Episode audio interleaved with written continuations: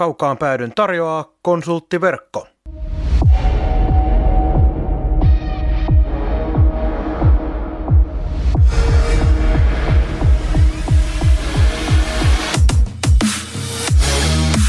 Tämä on Kaukaan pääty.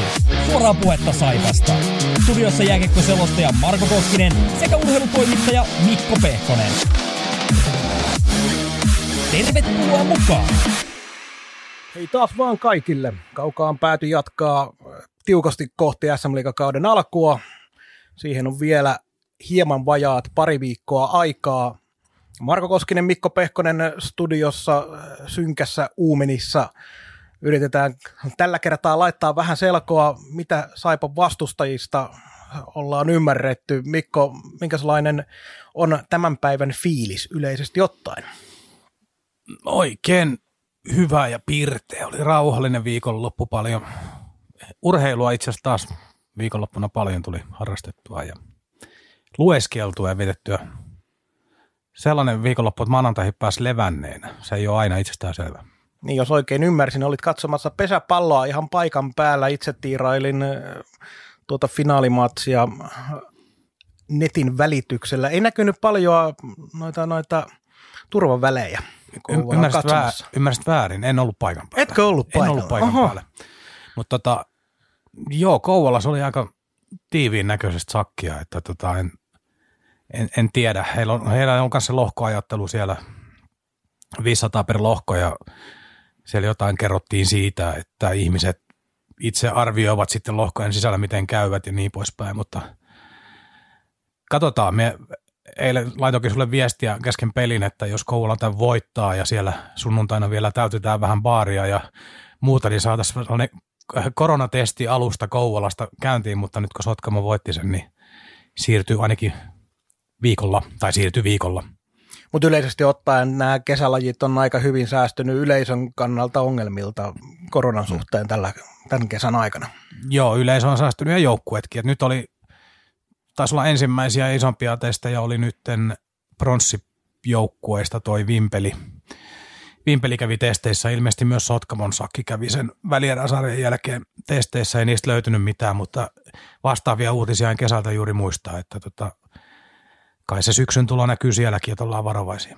Kaksi viikkoa sitten juteltiin myös elokuvista. Kävitkö Metsäjättiä tällä jaksolla katsomassa? En ole vielä käynyt.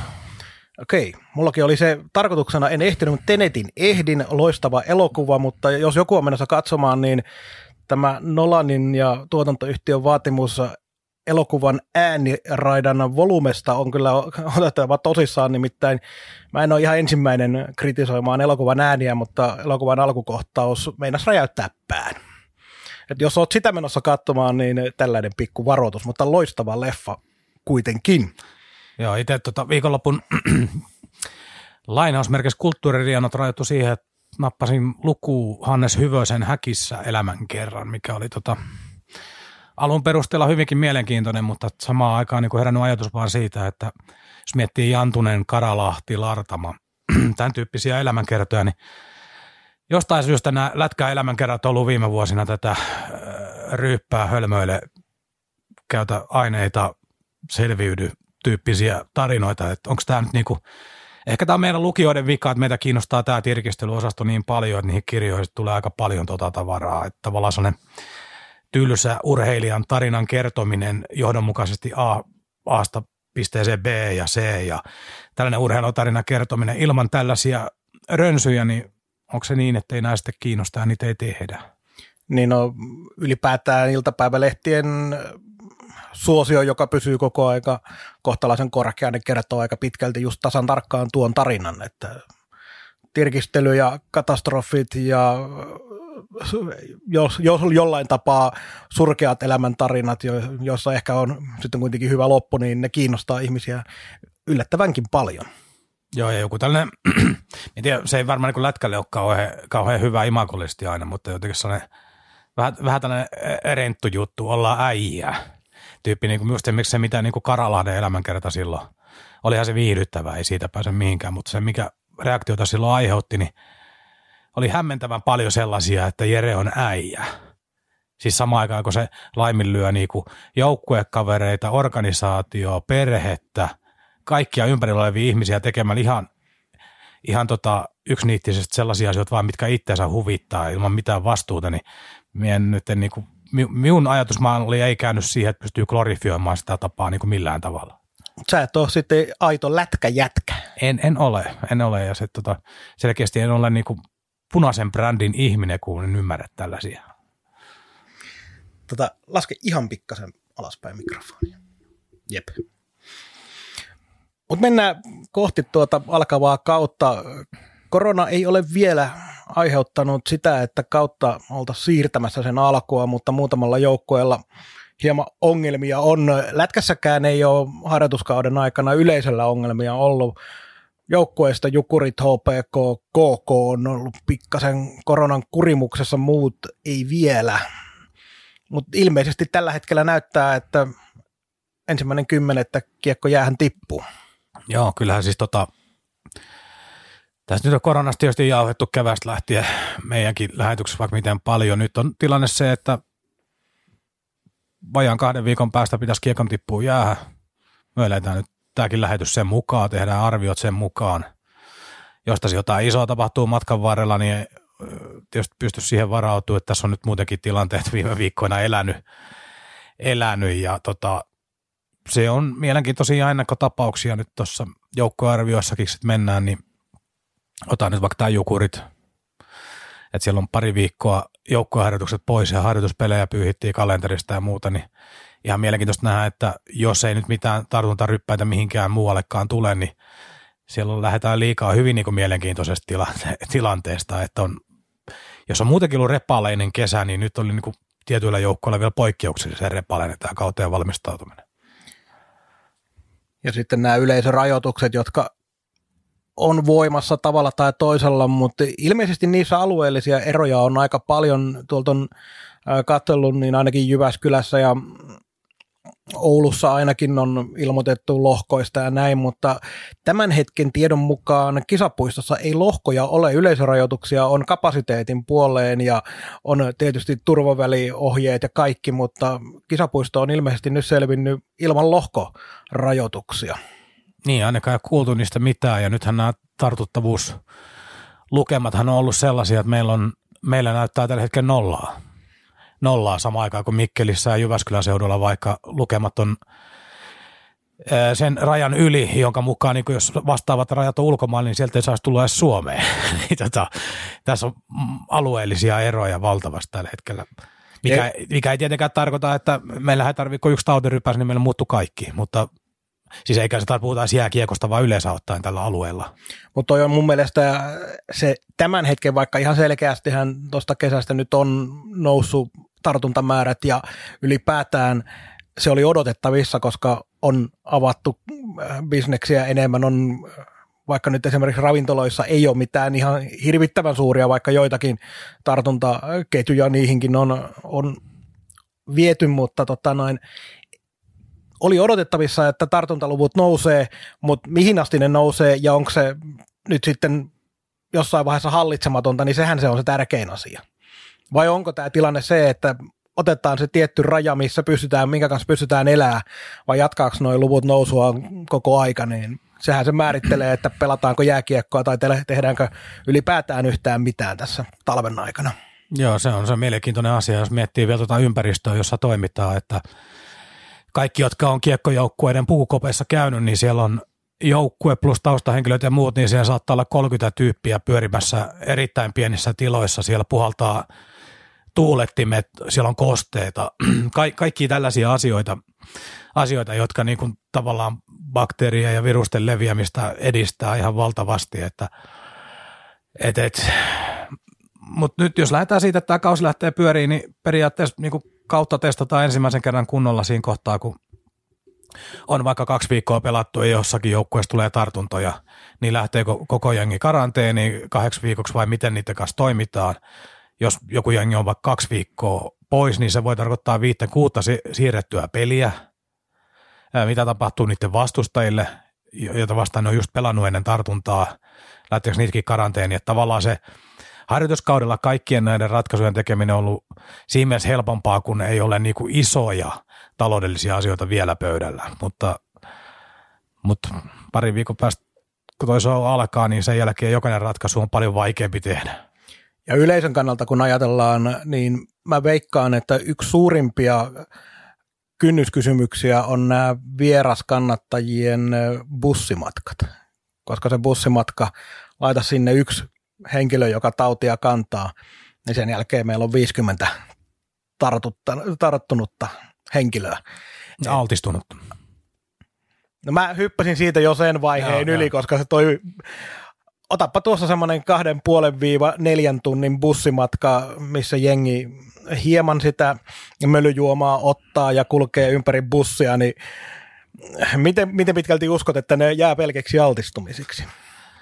No kyllä ne tuppaa tuollaisissa leviämään, mutta tietysti tässä on niinku, me, me ollaan kovin arvaille myökin, niin kuin kaikki muutkin. Totta kai. Me tiedetään, että Riku, Riku Kallioniemen liikan toimistolla arvailee siinä, missä myökin. Niillä on valistuneempaa tietoa saatavilla ammattilaisilta kuin meillä, meillä mutta silti ne ei tiedä juurikaan enempää kuin myö, että mitä tulee tapahtumaan. Mutta parempi ollakin valistuneempaa tietoa, koska ne kantaa aika isoa vastuuta myös enemmän kuin me tässä näin hölistessä.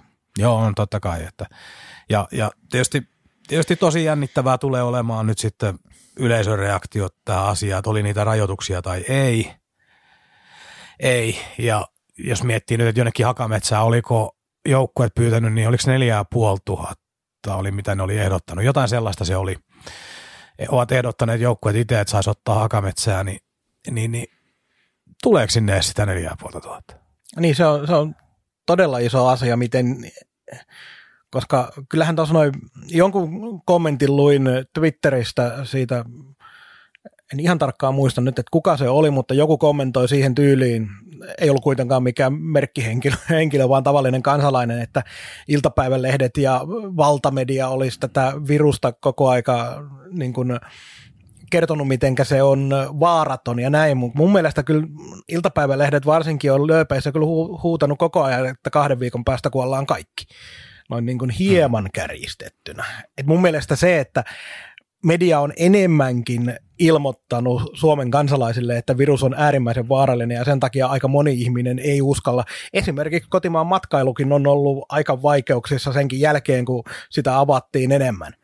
Et ihmiset vaan haluaa enemmän olla nyt omissa oloissaan. Ja... Mm. No kesä oli itse asiassa kyllä Järvi-Suomessa ainakin huippu. No siellä hyvä. on hyvä huippu hyvä, että hotellit myy, ei, ei ota, mutta samaan aikaan jossain pääkaupunkiseudulla niin kaikki hotellit on avautunut vieläkään, että sinne ei kukaan halunnut, mutta tänne maaseudulle on kyllä haluttu kovasti. Mutta mut se, että tota, tä, tässä on niin monta kulmaa, että ollaan puhuttu niinku jo talousvaikutuksista, sarjat, ohjelmaongelmista, yleisön reaktioista, mutta sitten on ihan yksi inhimillinen asia, urheilijat yksilönä ja heidän terveys, että jos – tai tiedetään, että korona on aiheuttanut pysyviäkin vaurioita joillekin ihmisille, muun muassa hengitys, hengitysteihin, niin tota, jos joku urheilija, jääkiekkoilija tässä tapauksessa saa pysyviä vammoja koronasta, niin on hyvin mielenkiintoista nähdä, että miten niin vakuutusta ja muiden kannalta tämä homma tullaan pyöräyttää ympäri, että jos tähän jonkun ura esimerkiksi päättyy tai ottaa merkittävästi takapakkia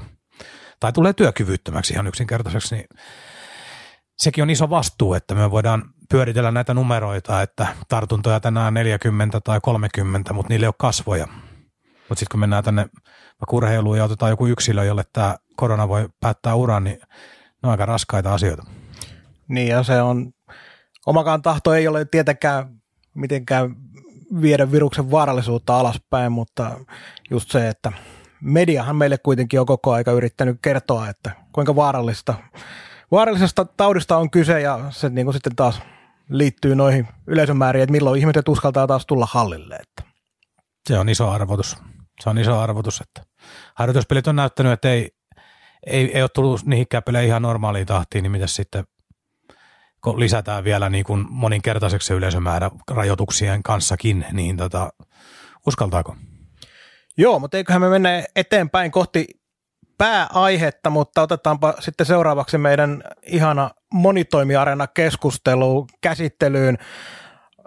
Kahden viikon aikana on taas nähty monenlaisia eri mielipiteitä. Niitä tulee kaikilta ihmisiltä, tavallisilta kansalaisilta. Nykyään on niin helppo laittaa Twitteriin ja Facebookiin ja muualle, muualle mielipiteitä, mutta myös niiltä ihmisiltä, jotka päättää, millä tavalla olet seuraillut viimeisen kahden viikon aikana tätä aika kuumana vellovaa areenakeskustelua.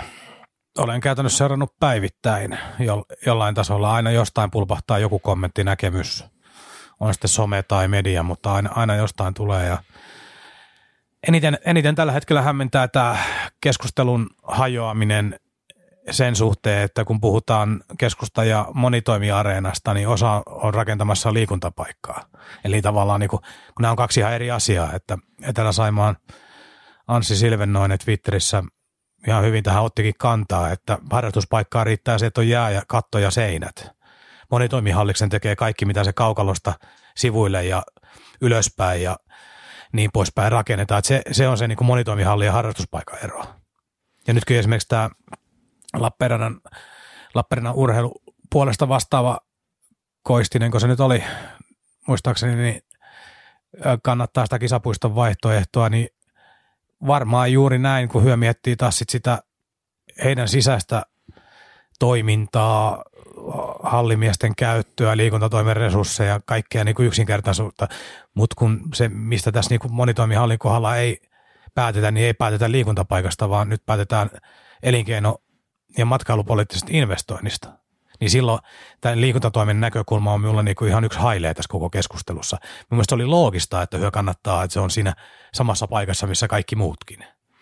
Joo, siis tuo on äärimmäisen hyvä nosto justiinsa tämä kahtia jakautuminen siinä, että toinen osa ajattelee nimenomaan pelkästään urheiluhallia ja harrastuspaikkaa, ja sitten jotkut ajattelevat sitä niin, että pitäisi tehdä viihdeareena Lappeenrannalle kokonaisuutena. Ja tämä Tämä jotenkin on absurdia välillä tämä keskustelu siinä nähden, että ei edes huomata sitä, että puhutaan kahdesta eri aiheesta, kahdesta eri tavoitteesta. Oma näkökulma on se, että jos Lappeenranta haluaa rakentaa pelkästään urheilupaikan ja harrastuspaikan, niin siinä tapauksessa kisapuisto on ihan selvä ratkaisu. Mutta jos ja kun toivon, että Lappeenrannassa ymmärrettäisiin kaupungin kehittämisen kannalta että saataisiin jotain vetonaulaa tänne, mikä saattaisi jollain tapaa myös kaupungin imagoa vähän semmoisesta jarruttelevasta vanhoollisesta semmoiseksi nuorekkaaksi ja dynaamiseksi kaupungissa suunnata, niin ei paljon muita vaihtoehtoja sitten ole kuin keskusta.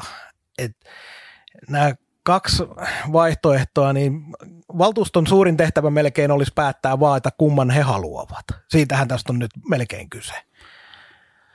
Joo, ja kaksi, kaksi asiaa, itse asiassa vähän tästä ohi, mutta on pakko sanoa, kun mieleen tuli, niin kaksi asiaa, mitkä haluaisin tästä keskustelusta kokonaan myös pois pysyvästi. Toinen on tämä kaupunkikuvallinen asia.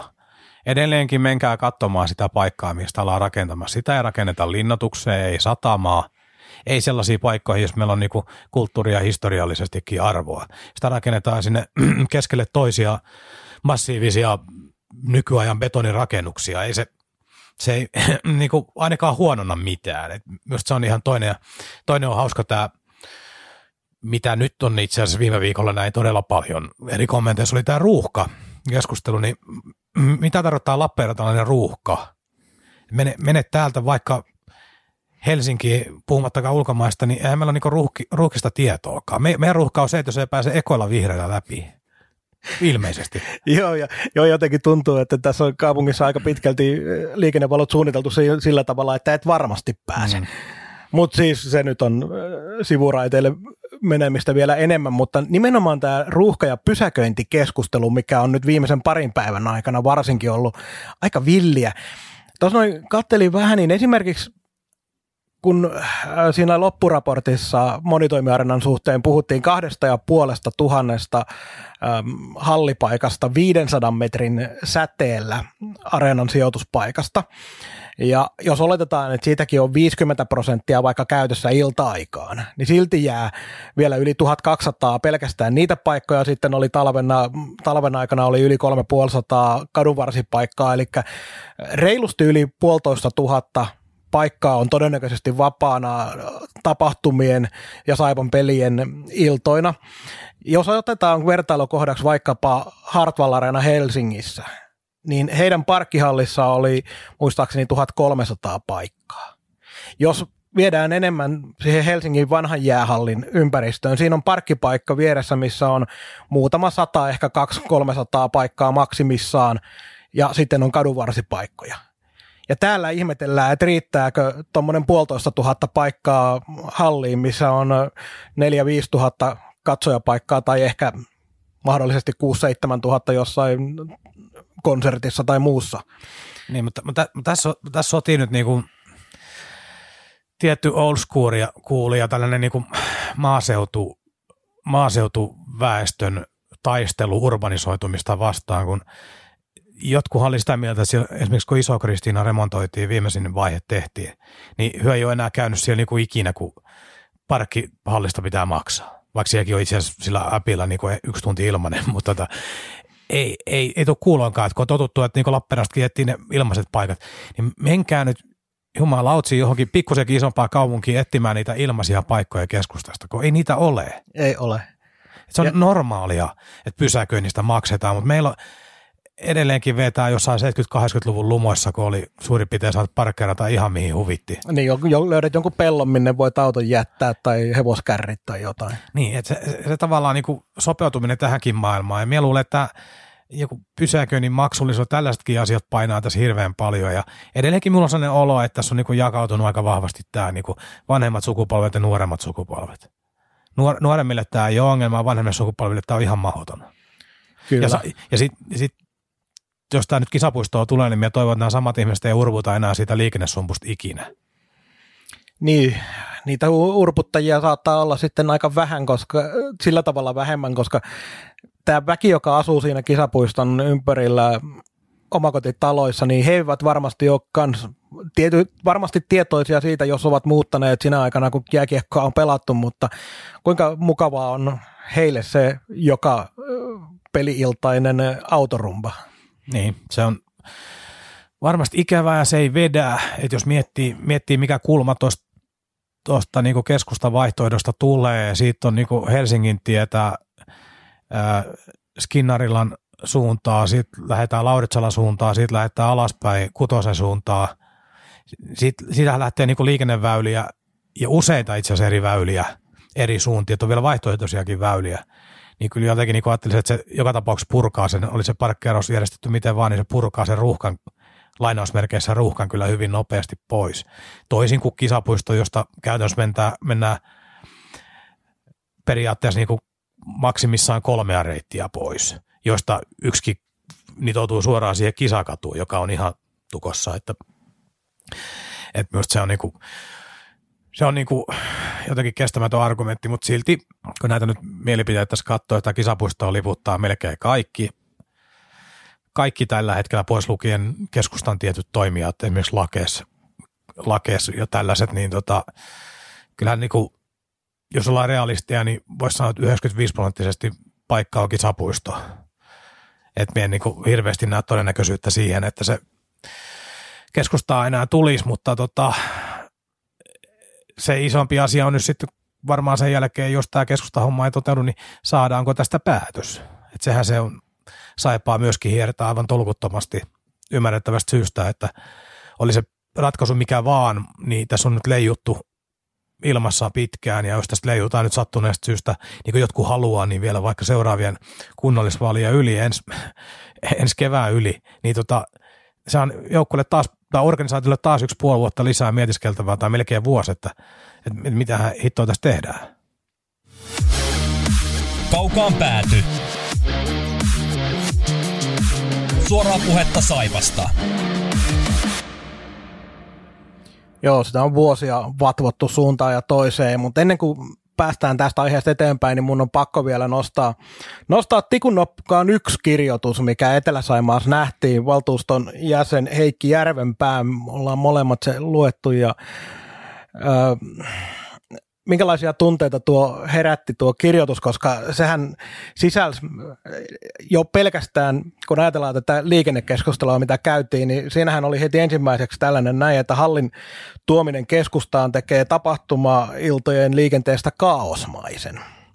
Ja kun ajatellaan sitä, että taas siinä loppuraportissa monitoimiarenan suhteen on selitetty, että aamuruuhkissa oli joku 7000 autoa työmatkaliikennettä ja noin 1200 olisi pelkästään liigaotteluissa, niin tämä kaosmainen, jotenkin kaupungin valtuutetulta odottaisi sitä, että pysyttäisiin edes jollain tapaa faktoissa. No se, mielestäni se kirjoitus oli kaikin puolin erittäin populistinen ja mutkat suoraksi vetävä. Se, että hän on sitä mieltä, mitä hän on, niin ei mitään pois siltä, mutta ne argumentit ei vaan niin kestä päivävaloa, että tuli vaan olo, että tämä on tehty jollekin omalle tukiryhmälle, taustaryhmälle – heitä miellyttääkseen tulee mutkat suoraksi tyyppinen kirjoitus, jolla saa selkää taputteluja lisää. Ja sitten siinä oli muistaakseni vielä kirjoitettu jotakin siitä niin kuin lajien yhdenvertaisuudesta, joka on niin kuin myöskin ihan käsittämätön juttu, että taas puhutaan siitä urheilupaikasta ja monitoimiareenasta. Nämä on kaksi eri asiaa. Et yhdenvertaisuus, jos meillä on jääkiekkojoukkue, joka vetää keskimäärin sen plus 3000 kaudessa 30 kertaa tuonne kisapuistoon ja sitten nämä muut lajit, niin siellä on koripallo, salibändi, niin katsojamäärät on 200-400 voi olla niin kuin runkosarjapelissä. Saipa, saipa tota, ne joutuu vetämään niin kuin kymmenen peliä siihen, mikä Saipa vetää yhdessä. Niin eihän ne lajit ole edes samalla viivalla ikipäivänä. Joo, se on, ja to, to, se, että sanot ton ääneen, niin se tuntuu olevan kauhean synti. Onhan se väärin, kun nyt pitäisi huomioida aina kaikki, mutta ne huomioidaan just nimenomaan niissä liikuntapaikkaratkaisuissa. Rakennetaan nyt vaikka sitä sisäliikuntahalliin, mikä sinne on tuonne, tuonne Amiksen viereen tulossa, niin se on just sellainen ratkaisu, jolla autetaan, urheilutalon remonttitaan noin, se auttoi monia. Tällaisia ratkaisuja tehdään, tehdään urheilupaikkoja kuntoon, mutta sitten sit tämä on, tää on niinku eri asia. Joo, siis tuo, se populismi, se näkyy oikein mainiosti siinä Järvenpään kirjoituksessa heti, heti tota noin isolla kirjoitettuna se, että sairaat vanhukset, lapset ja nuoret on ensin hoidettava. Eikö tämä ole se oikein kliseemäinen ilmoitus, kun jotain tehdään, mikä ei liity ihan suoraan näihin kun et rakenna sairaalaa, kun et rakenna kouluja, mitä itse asiassa on rakennettu Lappeenrantaa viime vuosina aika paljonkin. Joo, ja toi on tällainen just niinku erittäin, erittäin erikoinen kommentti siinä mielessä, että etin mieluummin sen poliitikko, joka sanoo, että sairaita ja vanhuksia ei pidä hoitaa.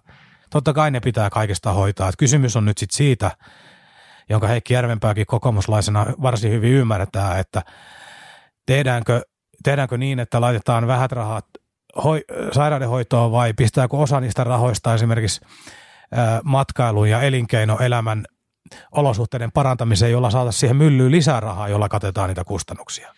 Eli tavallaan alistutaanko siihen, että, että me ollaan niin kuin hiipumassa ja keskitytään vaan siihen hoitamiseen niillä vähillä rahoilla, vai yritetäänkö me kasvaa eteenpäin ja saada lisää rahaa myllyyn? Kyllä. Ja sitten se, että tää, tätä Järvenpäin pokkaa kyllä oikein kuvailee myös se, että hän on ollut julkisuudessa viime vuosina myös aika paljon vaatimassa esimerkiksi teatterille rahaa kaupungilta, kun ei pärjää omillaan. Ja se nyt ei ole taas niin, että etteikö siinä olisi oikein, että kaupungin pitäisi teatteria tukea. Totta kai pitää, mutta tämä kaksinaamaisuus julkisuudessa ja se, miten se menee sitten taas ihmisille läpi, niin se vaan jotenkin huolestuttaa, että tuolla meillä valtuustossa saat, istuu tällainen henkilö, joka ei välitä pätkääkään mistään muusta kuin siitä omasta valtuustopaikastaan ja puhuu aina sitä, mikä sillä hetkellä tuntuu oleva hänelle itselleen sopivinta, ei se mitä on kaupungille mahdollisesti parasta. Jääpallo-olosuhteiden puolesta puhuja on ollut jo pidemmän aikaa puhunut tästä kattamisesta, että en tiedä. Tai jokainen voi arvailla, että mitä siellä taustaryhmistä löytyy, löytyy ja minkä takia hän sitä mieltä on. Tärkeä asia sekin, ei siinä mitään, mitään mutta puhutaan koko luokassa aivan eri, eri luokahankkeesta. Ja mitä muuten tähän keskusteluun vielä tulee, niin tietysti Lappeenrannan kaupunkikehityksen suosikkihahmot Pelkonen ja Aho, arkkitehdit, vanhat kaupungin arkkitehdit, osaston tyypit, niin tota, auktoriteetillään tulee painamaan joka viikko Etelä-Saimaaseen lukijakirjoituksia, jossa kertoo, miten kaikki, kaikki tehdään päin helvettiä tässäkin projektissa, mutta kannattaa työntää Googleen ja nimet ja tutkia vähän, niin ne on kyllä haukkunut kaikki muutkin uudisrakennukset Lappeenrannassa viimeiset kymmenen vuotta. Tai ainakin sen jälkeen, kun lähtenyt eläkkeelle molemmat, että, että tällaista keskustelua käynyt tavallaan niin ne sukupolvet, jotka ei ole itse itse tota näitä jälkiä siivoamassa, mikä on myöskin kyseenalaista. Tämä on, tämä on asia, jota pitäisi kysyä niin kuin keski-ikäisiltä ja nuorilta tällä hetkellä mieluummin kuin niiltä eläkeukoilta, ihan oikeasti. Se on justiinsa näin ja siinä on toinen asia muuten, mitä ei saa sanoa myöskään ääneen. Mutta, ei saakaan sanoa. Mutta sanottiinpa nyt kuitenkin. Koska, ja, koska hyö on myöskin veronmaksaja ja heillä on oikeus sanoa, niin mikä pitää paikkansa. Mutta silti hyö on niitä, jotka maksaa hintaa tästä penailusta, jos me nyt niin tehdään hölmöjä asioita. Ja jos vielä mennään sellaiseen ruohonjuuritaso-asiaan, niin myös tälle vanhemmalle kansalle on huomattavasti helpompi tulla keskustan areenaan kävellen keskustan asunnoista, jos siellä sattuu asumaan, katsomaan esimerkiksi vaikkapa Jari Sillanvuon areenakiertuetta tai jotain muuta vastaavaa. Jari Sillanvuo. Mä, no ei, samalla, ymmärsin, kun sanoin, ymmär, ymmärsin. samalla kun sanoin, niin Jari Sillanpää. Joo, tota, joo tunnetaan molemmat yksi Sillanvuo, jota tunnetaan Jari Sillanpää, niin niistä saa tällaisen kompon. Syytän, syytän Heikki Järvenpäätä tästäkin. Joo, joo. mutta tota, mut tämä on tämä vanhempien miesten siipi varmaan, mitkä on viimeiset 27 vuotta Skodalla ajanut kisapuistoa katsoa pelejä, niin kai siitä ajatusta vaan vaikea päässä irti, että sinne ei voisi ajaa enää jatkossa. Palataan itse jääkiekkoon. Harjoitusotteluita Saipalla oli tuossa yksi erä. Ei vaatine suurta analyysiä. Ei vaatine. Se oli oma tapahtumansa. Yksi matsi Jukureita vastaan edessä ja sen jälkeen alkaa kausi, joten Saipan harjoitusotteluista en mä tiedä, emme varmaan kannata mitään isoa yhteenvetoa vetää. Pelit on ollut kuitenkin ihan samanaikaisesti lupaavia herättäviä, kun ollaan nähty tiettyjä ongelmia, eli ihan samanlaista harjoitusottelua kautta kuin aina ennenkin, että sitten vasta kun kausi alkaa, niin sitten nähdään, missä mennään. Joo, hyvin, hyvin repalaista, mikä tämä loppu vielä niin tehnyt tämän HPK. Yksi erä, erä ja Jukureita vastaan piti pelata nyt tulevana viikonloppuun kaksi kertaa ja pelataan kerran. Et, et tulee ole erittäin jännittävä liika alku kaikille muillekin, mutta myös Saipalle, että kysymysmerkki on valtavasti. Ja ennen kuin puidaan nyt lyhyesti noin joukkueet läpi, niin tota, sellainenkin harvinaisuus nähtiin, että jääkiekkolehden kultanumerossa oli numero yksi oli Jarno Koskiranta, että Saipan pelaaja. Niin milloin on viimeksi ollut Mahulda ko? Vladimir Mahulda taisi olla joo, ja onko ollut ainoa sitä? Se on, se on ikoninen valinta, mutta tota, vaikka, vaikka pari tuttua törmäsinkin, jotka oli aivan pähkinöinä tässä, niin – nämä on näitä tällaisia listauksia, joilla ei ole niin mitään virkaa. Tämä on vaan niin kivoja anekdootteja joskus. Niin on keskustelun avauksia. Niin. Kyllä mä näen niin sen paikan noille, mutta toki se on vähän sellaistakin nykyään, kun toi printtimedia on tällaisessa aiheessa aika pitkälti netin, netin jaloissa. On joo, mutta toisaalta oli ihan se kiva valinta sellainen, että ei valittu itsestään selvää jotain pistepörssivoittajaa, nyt valittiin sellainen all-around-pelaaja, joka ei varmuudella tule voittaa pistepörssiä. Niin veikkaan, että tässä aika pitkälti painoi se pelaajan merkitys omalle joukkueelle. Mm. Ja tietysti KHL tausta on julman kova, että ei siitä pääse mihinkään. Mutta sitä kun sanoin, että printtimedia on ton netin jaloissa, niin tarkoitan nimenomaan sitä, että kun tilanteet vaihtuu niin nopeasti ja saattaa olla, että kun jääkiekkolehtikin painoi ton oman numeronsa, niin vielä ennen kauden alkua joukkueessa tapahtuu muutoksia ja sitä kautta ei ole kaikkea sitä tietoa, mitä sitten ihan siinä kauden kynnyksellä.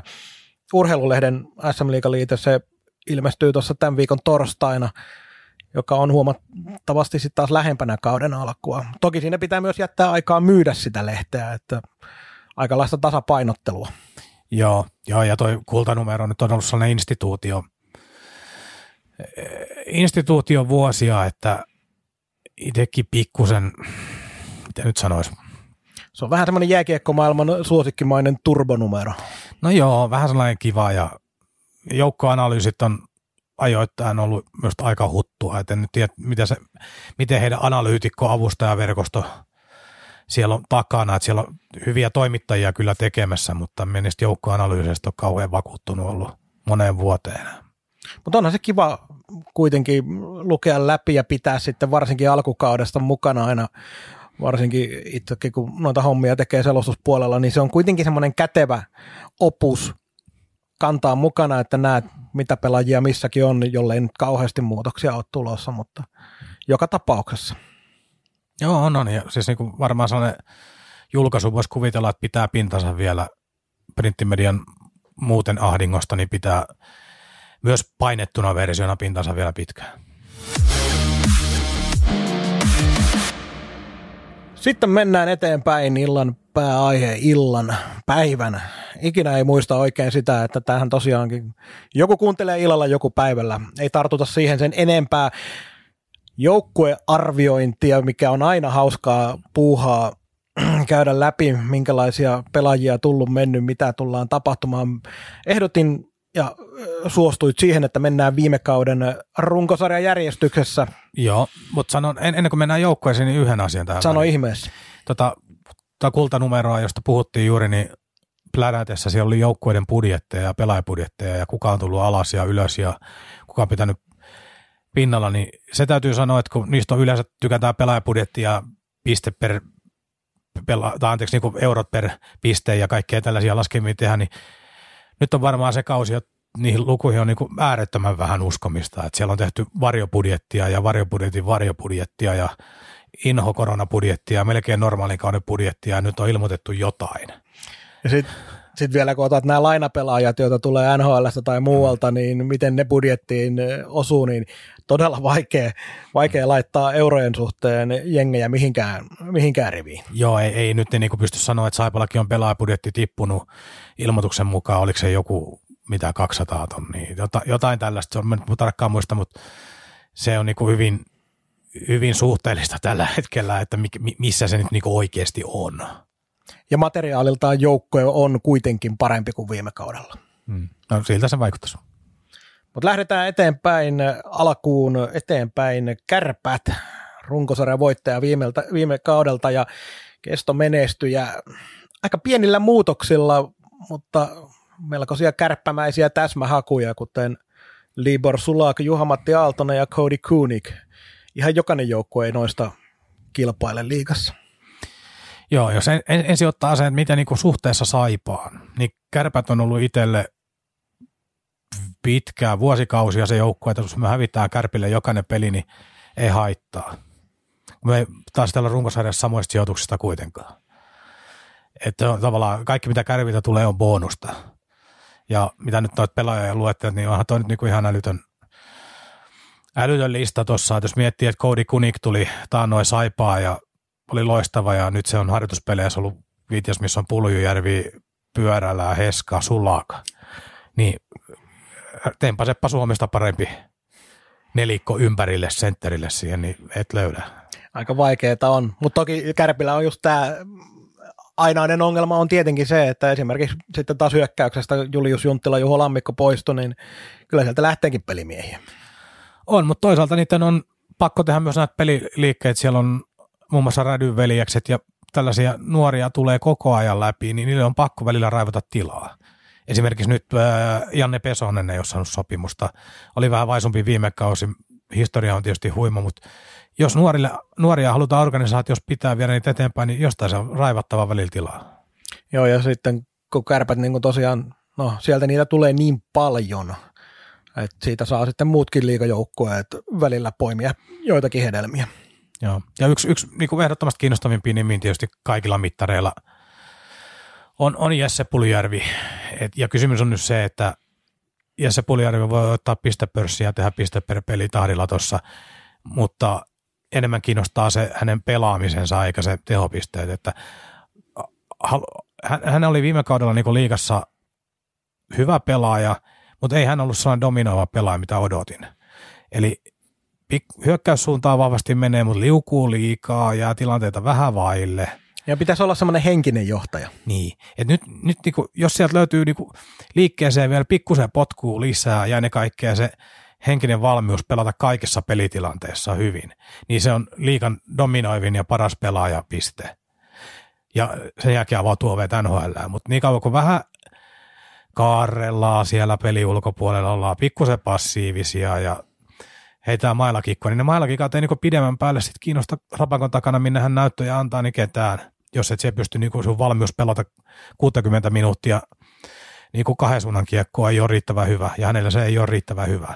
Et senkin takia on niin haaste myös henkisesti, että kun hän pärjää liikassa noilla ominaisuuksilla jo noin hyvin, niin että hän ei tuurittautu siihen, vaan hän niin kuin olisi Mannerilta ja kumppanit varmaan tulee vaatimustaso kohdallaan, mutta hänen täytyy niin itsensä haastaa, että ei saa mukavoitua siihen, että tuli, tulee jukureita vastaavaksi sellainen ilta, että tekee 2 plus 1 ja kaikki onnistuu, vaan niin vaadi itseltäsi vielä enemmän, vielä enemmän, vielä enemmän. Ei ollut tarkoitus tässä lähetyksessä näihin, mitä ollaan vähän määritelty, että ei ole Saipon ja jäädä mm. kovin pitkäksi aikaa, mutta Kärpistä mun on sellainen ajatus, mikä tuli just nyt, ja nyt on taas, mennään siihen kategoriaan, että saat tyrmätä täydellisesti, jos haluat, mutta onko, olisiko Kärpille parempi, että vaihtuvuus olisi isompi, jotta se ei uraudu tavara, tavallaan se kärppien tekeminen? Että olisiko se Mannerille helpompi, että sun pitää rakentaa vähän niin kuin isompi palapeli uudestaan kuin se, että tulee vaan ihan muutama muutos joukkueeseen? No. Yleisesti ottaen se ei pitäisi mennä niin. No, Kärpät ja Tappara, kaksi organisaatiota, organisaatiota tällä hetkellä, jotka jyrää vuodesta toiseen, tekee kovaa urheilullista tulosta. Siellä on kaikki urheilulliset arvot viimeisen päälle, niin aika vaikeaa nyt on mennä sanoa, että niitä pitäisi tehdä jotain toisin. Et ne on ihan muut organisaatiot, joiden pitäisi parantaa. No mä ajattelen tulevaa kautta lähinnä se, että onko se mahdollista, että siellä missään vaiheessa tulisi semmoinen tyytyväisyys tilanteeseen? En minä usko. Ja on se nyt kuitenkin vaihtuvuutta ihan kohtuullinen määrä tapahtunut, että ei ole kaikki kohdallaan ja eteenpäin. Sitten Rauman lukko. Ve, olen veikannut runkosarjassa sijoille 2-3 ja pudotuspelin jälkeen mestariksi. Kova veikkaus, mutta en, en pidä yhtään epärealistisena niin kaikki viestit ja, tai kaikki se, mitä tällä hetkellä Lukosta saa, niin on se, että vihdoin ja viimein siellä resurssit ja pelaajamateriaali ja pelaajatapa ja valmennus ja kaikki kohtaa. Siis Pekka Virran projektit on päättymässä. Viime kaudella pelasivat jo törkeä hyvää kiekkoa, materiaali on järkyttävän kova. Kalle Saaster tekee urheilupuolella hyviä rekrytointeja. Tässä joukkueessa on niin ihan kaikki jiirissä tällä hetkellä pystyy haastamaan kärpät ja tapparan. Joo, toi ulkomaalaisten onnistuminenhan se periaatteessa sitten ratkaisee lopullisesti. Daniel Odet on tämmöinen jotenkin lukkomainen AHL-haku, vaikuttaa tosi pätevältä, mutta Justin Danfortin luistimiin, kun pitäisi astua, niin varmasti moni vertaa kuitenkin. Joo, ja automaattisesti verrataankin periaatteessa niin kuin yksi yhteen. Vähän siihen tontille katsottu sitä äijää. äijää. En ole, en ole odetteen päässyt vielä näkemään, että en toki osaa sanoa siitä, siitä tuon taivaallista, mutta siellä on mielenkiintoisia nuoriakin sitten niin kuin Mattilaa. Siellä on potentiaalia ihan älyttömän paljon. Ja, ja tietysti meille, meillähän tämä tota, kiinnostavaa siitä, että Lukon kovuus mahdollisti sen, että yksi Petman tuli Lappeenrantaa, sitten se vielä kovemmilla saldoilla vetänyt Petmanin jatkaa siellä, eli Mikko, Mikko tuolla, että, ja myös Ruotsi, Luomen mies Ruotsin Jarno jatkaa Lukossa, että siellä on Petmani saamassa peliaikaa, mutta Ruotsilla voi olla tiukassa taas. Että on niin kovassa organisaatiossa mukana – mutta ihan mielenkiintoista nähdä heidänkin kehityskaarta, koska ne on molemmat myös sellaisia kavereita, että jos Lukossa vaikka tietyssä, niin varmaan Lappeenrannan suunnalta puhelin soi. Joo, ja Saipa alkaa olla siinä vaiheessa, että just tällaisille pitääkin nyt soitella enemmänkin, että varsinkin kun on saatu tiettyjä valmennusasioita, esimerkiksi tuonne Aahan Vili ja muutenkin se, että Saipa on organisaationa mennyt junioripuolella paljon kuitenkin eteenpäin, niin vaikka nämä pelaajat ei olisi enää junioripelaajia, mutta se kertoo koko organisaation tilanteesta aika paljon. Mutta tota, yksittäinen pelaaja, mikä Lukossa aiheuttaa erityistä mielenkiintoa, on Andrei Hakulinen. Ensimmäinen asia on tietysti se, että pysyykö terveenä. Se on se ykkösjuttu, mutta jos oletetaan, että pysyy terveenä, niin jotenkin mulle tuli semmoinen fiilis, ensimmäinen fiilis oli, että okei, lähtisiköhän nyt vihdoin ja viimein toi hakulisen ura kunnolla lentoon. Sitten mä tarkistin nämä pisteet, niin viimeiseen kahteen kauteen 76 paunaa lähes sataan peliin. Ei se huonosti ole senkään. Niin, että jos tuosta alkaisi niin kohta pelaamaan. Niin, niin mutta siis jotenkin ollut hakulisen äh, ympärillä semmoinen joku käsijarru mukaan olemassa, mutta kyllä se KK kuitenkin oli semmoinen, jo, joka pystyi pisteen, mutta voiko Hakulinen nousta maajoukkuetasolle, EHT-tasolle tästä ihan kunnolla? Se on niin kuin vakiopelaaja. Ihan helposti. Silloin kaikki ominaisuudet siinä. Se on erittäin, erittäin hyvä pelaaja, että, mutta tuossa toi terveys on ollut, ollut, no ainoastaan se on ollut käytännössä jarruna. jarruna. Ja nyt saa kyllä sen, sen luokan pelikavereitakin sitten tarjolla, että tulosta on tultavaa, että Hakulinenhan, niin kuin, jos nyt profeetiaa heitetään, niin varmaan niin pistepörssi top 10. Sitten on ihan pelikavereista ja monesta sattumasta kiinni, että mihin kohtaa siellä, mutta koko sarjan parhaita pistennikkareita. Ja sitten näitä mielikuva-asioita, mä en olisi sanonut, että Andre Hakuli on jo 30, mutta näin on. Joo, no en tiedä, tuntuu, että se on sata vuotta pelannut. Mä ajattelin, että se on varmaan 40. mutta joo, siis äh, kyllä, ja tota noin, jotenkin Hakulisesta on aina näihin yksittäisiin pelaajiin sillä tavalla jää kiinni, mutta Hakulisella, Hakulisella on aina myös ollut semmoinen, se on tuntunut fiksulta ja sympaattiselta pelaajalta, niin senkin takia toivoo, että se saisi nyt yhden jättipottikauden tähän näin. Joo, ja jollain tavalla tämä Pekka Viran aikakauden ja pitkän niin kuin määrätietoisen työn tekemisen kautta, niin olisi jotenkin hienoa, että tuo organisaatio saisi vaikka suurimman palkinnon tuosta ja tavallaan kirjan kannet kiinni ja sitten alkaa uusi projekti. Paitsi olisi se hauska käydä pilaamassa nyt Raumalla yhdet mestaruusjuhlat, kun siellä pilattiin yhdet pronssijuhlat meiltä. No, no sitä ei unohda ikinä, mutta mut, mut siihen, siihen nämä nykytekijät on aika osattomia. Se on ihan totta. Sitten se tappara. Jotenkin, mä kun kävin tapparan joukkuetta läpi ja sitä, niin jotenkin semmoinen hurja tylsyys tuli siinä. Mä ei kiinnostanut pätkääkään. Et siis Tappara on semmoinen, siitä on ennenkin puhuttu semmoisena dieselmäisenä joukkueena ja sun muuta, mutta jotenkin se tällä hetkellä oikein korostuu. Mutta todennäköisesti siellä top kolmosessa kuitenkin taas ensi kauden runkosarjassa. No, lainasit vähän sellainen sanoa, mun muistiinpanossa lukee, että ei innosta. Ja tämä tulee siihen, että kun Tappara on niin konemaisen hyvä ja niin heillä vatun hyvin rakennettu se heidän urheilujuttu. Heillä on jatkumoa siinä, heillä on valme, valmentaminen, urheilujohtaminen, kaikki kunnossa, heillä on perustakuu jäällä, heillä on hyvä materiaali, heillä on niin kuin, kaikin puolin hyö tietää ihan tasan tarkkaan, mitä hyö tekee. Jos Tappara häviää kymmenen ensimmäistä matsiaan kauden alusta, niin silti ei ole pienintäkään epäilystä, etteikö ne olisi top kolmessa. Niin, ei se, ei se hetkauta heitä. Hyö tietää tar- tarkkaan, missä hyö menee ja mitä hyö tekee. Ja se tekee tavallaan se tylsyyden, tylsyyden siihen, kun se on kone, siis se on niin kuin kone, joka jyskyttää ja jyskyttää ja jyskyttää. Ja varsinkin pitkä runkosarja, 60 peliä, niin ei siellä hirveästi sellaisia suuria highlightteja tuu, mutta jos perustaso riittää siihen, että siellä voitat neljä peliä viiestä jollain pistemäärällä, niin tota, ää, ei sun tarvii. Sitten keväällä aletaan mittaamaan, että missä mennään. Ja sitten kun puhutaan ää, liikan perinteikkäämästä seurasta, niin hirveän hauska haukkua tylsäksi. No, no joo, mutta se jotenkin johtuu siitä, että se ei niinku, se, siellä on yllätyksiä kauhean vähän tarjolla. Et, että niinku, sit Saipan näkövinkkelistä taas yksi sellainen vastustaja, että jos hävitään kaikki keskinäiset pelit, niin ei maailma siihen kaadu. Ei tapella runkosarjassa samoista sijoista, että ne on bonareita. Mutta tota, kyllä se pelaajanimistä niinku kiinnostaa, kun katsoo sitä rosteria taas, niin olisi toi Ola, vauhko se Olavi, niin kiva nähdä vaikka Lappeenrannassa joskus vielä. Ois, en tiedä sitten onko Vauhkosesta kiva nähdä Lappeenrantaa muuten kuin pelimäreissuilla.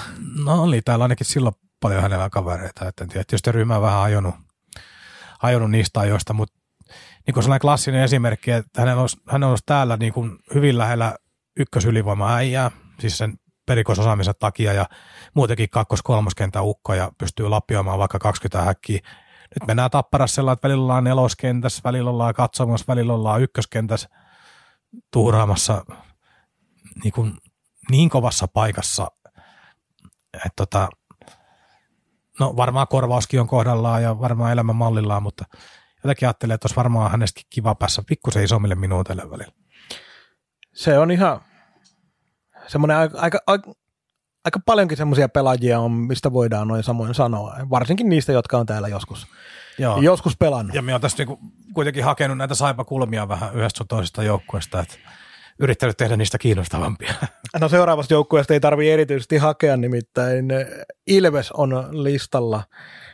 Ja tota noin, nythän se on se Jouko Myrrän näytön paikka erityisesti, koska viime kaus Myrrä tuli puikkoihin, niin maailma pelastui ja Ilves alkoi pelaa hyvää lätkää ja voittaa pelejä. Miten hyvin se homma jatkuu, ainakin harjoitusotteluissa on peli sujunut, mutta se yksi synkkä pilvi, mikä Ilveksen yläpuolella on nämä, nämä NHL-lainat. Mitä sitten, jos NHL päättääkin pelata, niin mitä tehdään, kun häviää lähestulkoon kentälle sen verran miehiä? Niin se oli Dostal, Thompsoni, Matselli ja... Ruotsalainen. Joo. Ja ruotsalainen on ollut myös harjoitusotteluissa ihan ykkös, ykköspistemies. Ja Niin, no, no, no voidaan lähteä siitä, että hyvänä päivänä Dostal on liikan, voi olla liikan paras maalivahti. Thompson hakata ylivoimalta pakin paikalta sen kymmenen häkkiä. Ruotsalainen tappelee vaikka pistepörssin voitosta. Matselli pistepörssin niin kuin top 10, top 15. iästään huolimatta. Niin, että et onhan noin huimia palasia. Ja, no tässä joku viisaampi on sanonutkin, kun näitä NHL-lainoja alkoi tulee tänne Eurooppaan, että syksyllä ansaitut pisteet on keväällä ihan yhtä suuria kuin keväällä ansaitut pisteet, että siinä on se logiikka, että ehkä kysymys nyt kuuluu, että mitkä on niin Ilveksen kassan valmiudet tulee olemaan talvella, että jos nämä herrat lähtee, niin korvaajia varmasti löytyy.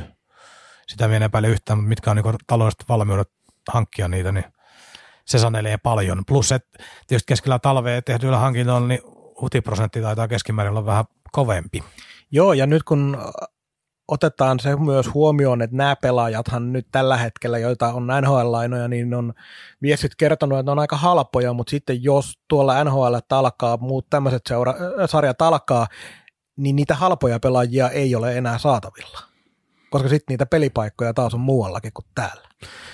Mutta on, on, mutta on tämä hieno, hieno tarina niin kuin koko liikalle tämä Ilves, että jos miettii, miettii mitä Ilves edusti itselleni neljä, viisi vuotta sitten, niin se oli, se oli se joukkue, kun tuli kisapuistoon, niin ei herättänyt niin minkään valtakunnan tunteita. En- Oli aika automaattinen se, että kotona varsinkin pitää voittaa. No se oli vähän ede- semmoista äh, jopa säälin tunteita, koska mm. vanha perinteikäs huippuseura, mikä voittanut mestaruuksia hurjan määrän. Ja nyt äh, sillä- siinä vaiheessa se oli sitten tuommoinen heittopussi melkein, tai ainakin hävetti hävitä heille. Niin, ja urheiluakin enemmän puhuttiin aina mankorista ja taustoista, että mitä kaikkea siellä hölmöillä. Sitten kun ne sai sitä puolta vähän tuossa kuntoon, ne on nuoria talentteja tullut läpi omasta myllystä, mutta ne on saanut myös haalittua niitä muualta. Ää, niin tota, tämä on, tää on yksi liikan kiinnostavimpia joukkueita, jos miettii, miten heillä, heillä on vatun niin värikästä lätkää ne vielä viime vuonna pelasi. Niitä oli kiva katsoa. Ilves on vähän paikannut jopa sitä jokereiden poistumista, että Ilves on ottanut vähän sitä paikkaa, ei sellaisena äh, sillä tavalla suurseurana, mutta se, että semmoinen mielenkiintoinen joukkue, minkä haluaa voittaa koko aika, mutta ei kyllä nykyään enää voita ihan niin usein. Että. Joo, ja sitten tietysti tämä meidän näkökulma, niin Maalahti, Airola, Parikka, Etelä-Karjalan poikia, kolme, kaksi niistä vielä Imatralalta lähtöisin, niin siellä on peräpäässä luotetaan aika paljon tähän osaamiseen, ja tietysti erityisen mielenkiintoista on Airola, et Saipen kanssa meni vähän sukset ristiin, ja sukset ristiin, ja tota, matka vei sen takia Tampereelle, ettei ollut Lappeenranta ilmeisesti oikein vaihtoehtokaan enää, että jos Airola nyt lyö läpi, niin kyllä se varmaan tulee monta ihmistä harmittamaan täällä. Ja mitä tuossa on vähän, vähän urkkinut tuntoja Ilveksen, Il- Ilves-kannattajien palstoilta ja kommenteista, niin Airola on tekemässä vaikutusta jo tässä vaiheessa. Että. Joo, saanut hyvin vastuuta harjoituspeleissä ja tietysti Maalahdelle toivoo kaikkea hyvää. Toivon, että tietysti joku päivä nähdään vielä herra takaskin täällä, mutta mahdottoman mukava jätkä ja hyvä pelaama. On urheilijana kasvanut vuosi vuodelta ja Ja viihdyttävä kentällä. on, on siis sellainen, sellainen pelirohkeusta on kiva katsoa. Että välillä, välillä siinä alempana miehenä se moka tulee, mutta kun sieltä se kymmenen kertaa ja niistä onnistuu yhdeksän puoli, niin näitä nyt vaan tulee. Antaa mennä. Joo, joo. Sitten mennään Kouvolaan. Eikö siitä voida heti yksiselitteisesti sanoa se, että Ahokkaan Jussi oli aika jättipotti KKlle, koko seura tuntui kasvavan 10 senttiä pituutta. Oli. Peli, pelitapa yhdistettynä tietysti loistavasti onnistuneisiin rekryihin.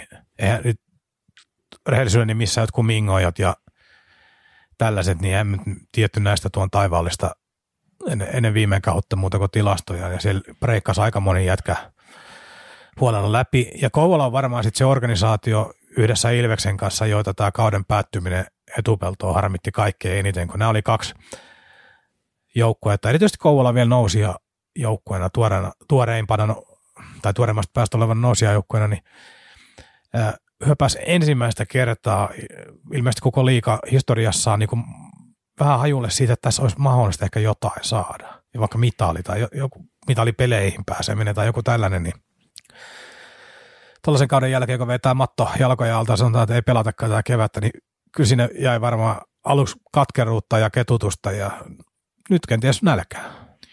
Joo, siis aika paljon voi vetää yhtäläisyysmerkkiä Saipan 2000 13, 14 vai 14, 15 kautta. Milloin se oli nämä Davis ja Spinat ja Gilliatit sun muut? 13, 14. 13, 14.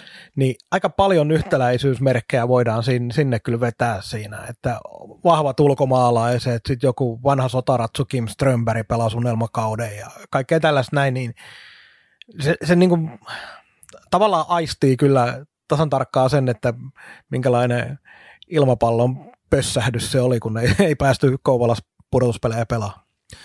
Joo, ja sitten tässä on, tässä on mielenkiintoinen, ollaan spekuloitu tätä eri ryhmissä aikaisemmin, että kun toi Ahokas meni Kouvolaan, niin Lehterä oli jonkun aikaa käytössä tämä Espoo-kortti, ja tänne tuli aika paljon Espoo-taustaisia tyyppejä, mutta Ahokas tuli tuohon 80 kilometriä PK-seudusta katsottuna paremmalle sijalle, sijainnille Kouvolaa, ää, nuorten maailmanmestaruutta ja muuta tällaista merittiä taskussa, niin esimerkiksi Kasper Björkvist ja tämän tapaiset kaverit, niin en tiedä mikä on niin esimerkiksi Lehterän suhde ollut häneen, mutta kyllä tuo Ahokas kilpailee ainakin Espoon lahjakkuuksista ihan täysverisesti Lehterän kanssa. Joo, jotenkin tuntuu siltä, että Ahokas kamppailee kaikista nuorista. No se on ihan Lehterä vain Espoon nuorista. Joo, mutta tämä oli sellainen saipakulma. Kyllä, kyllä.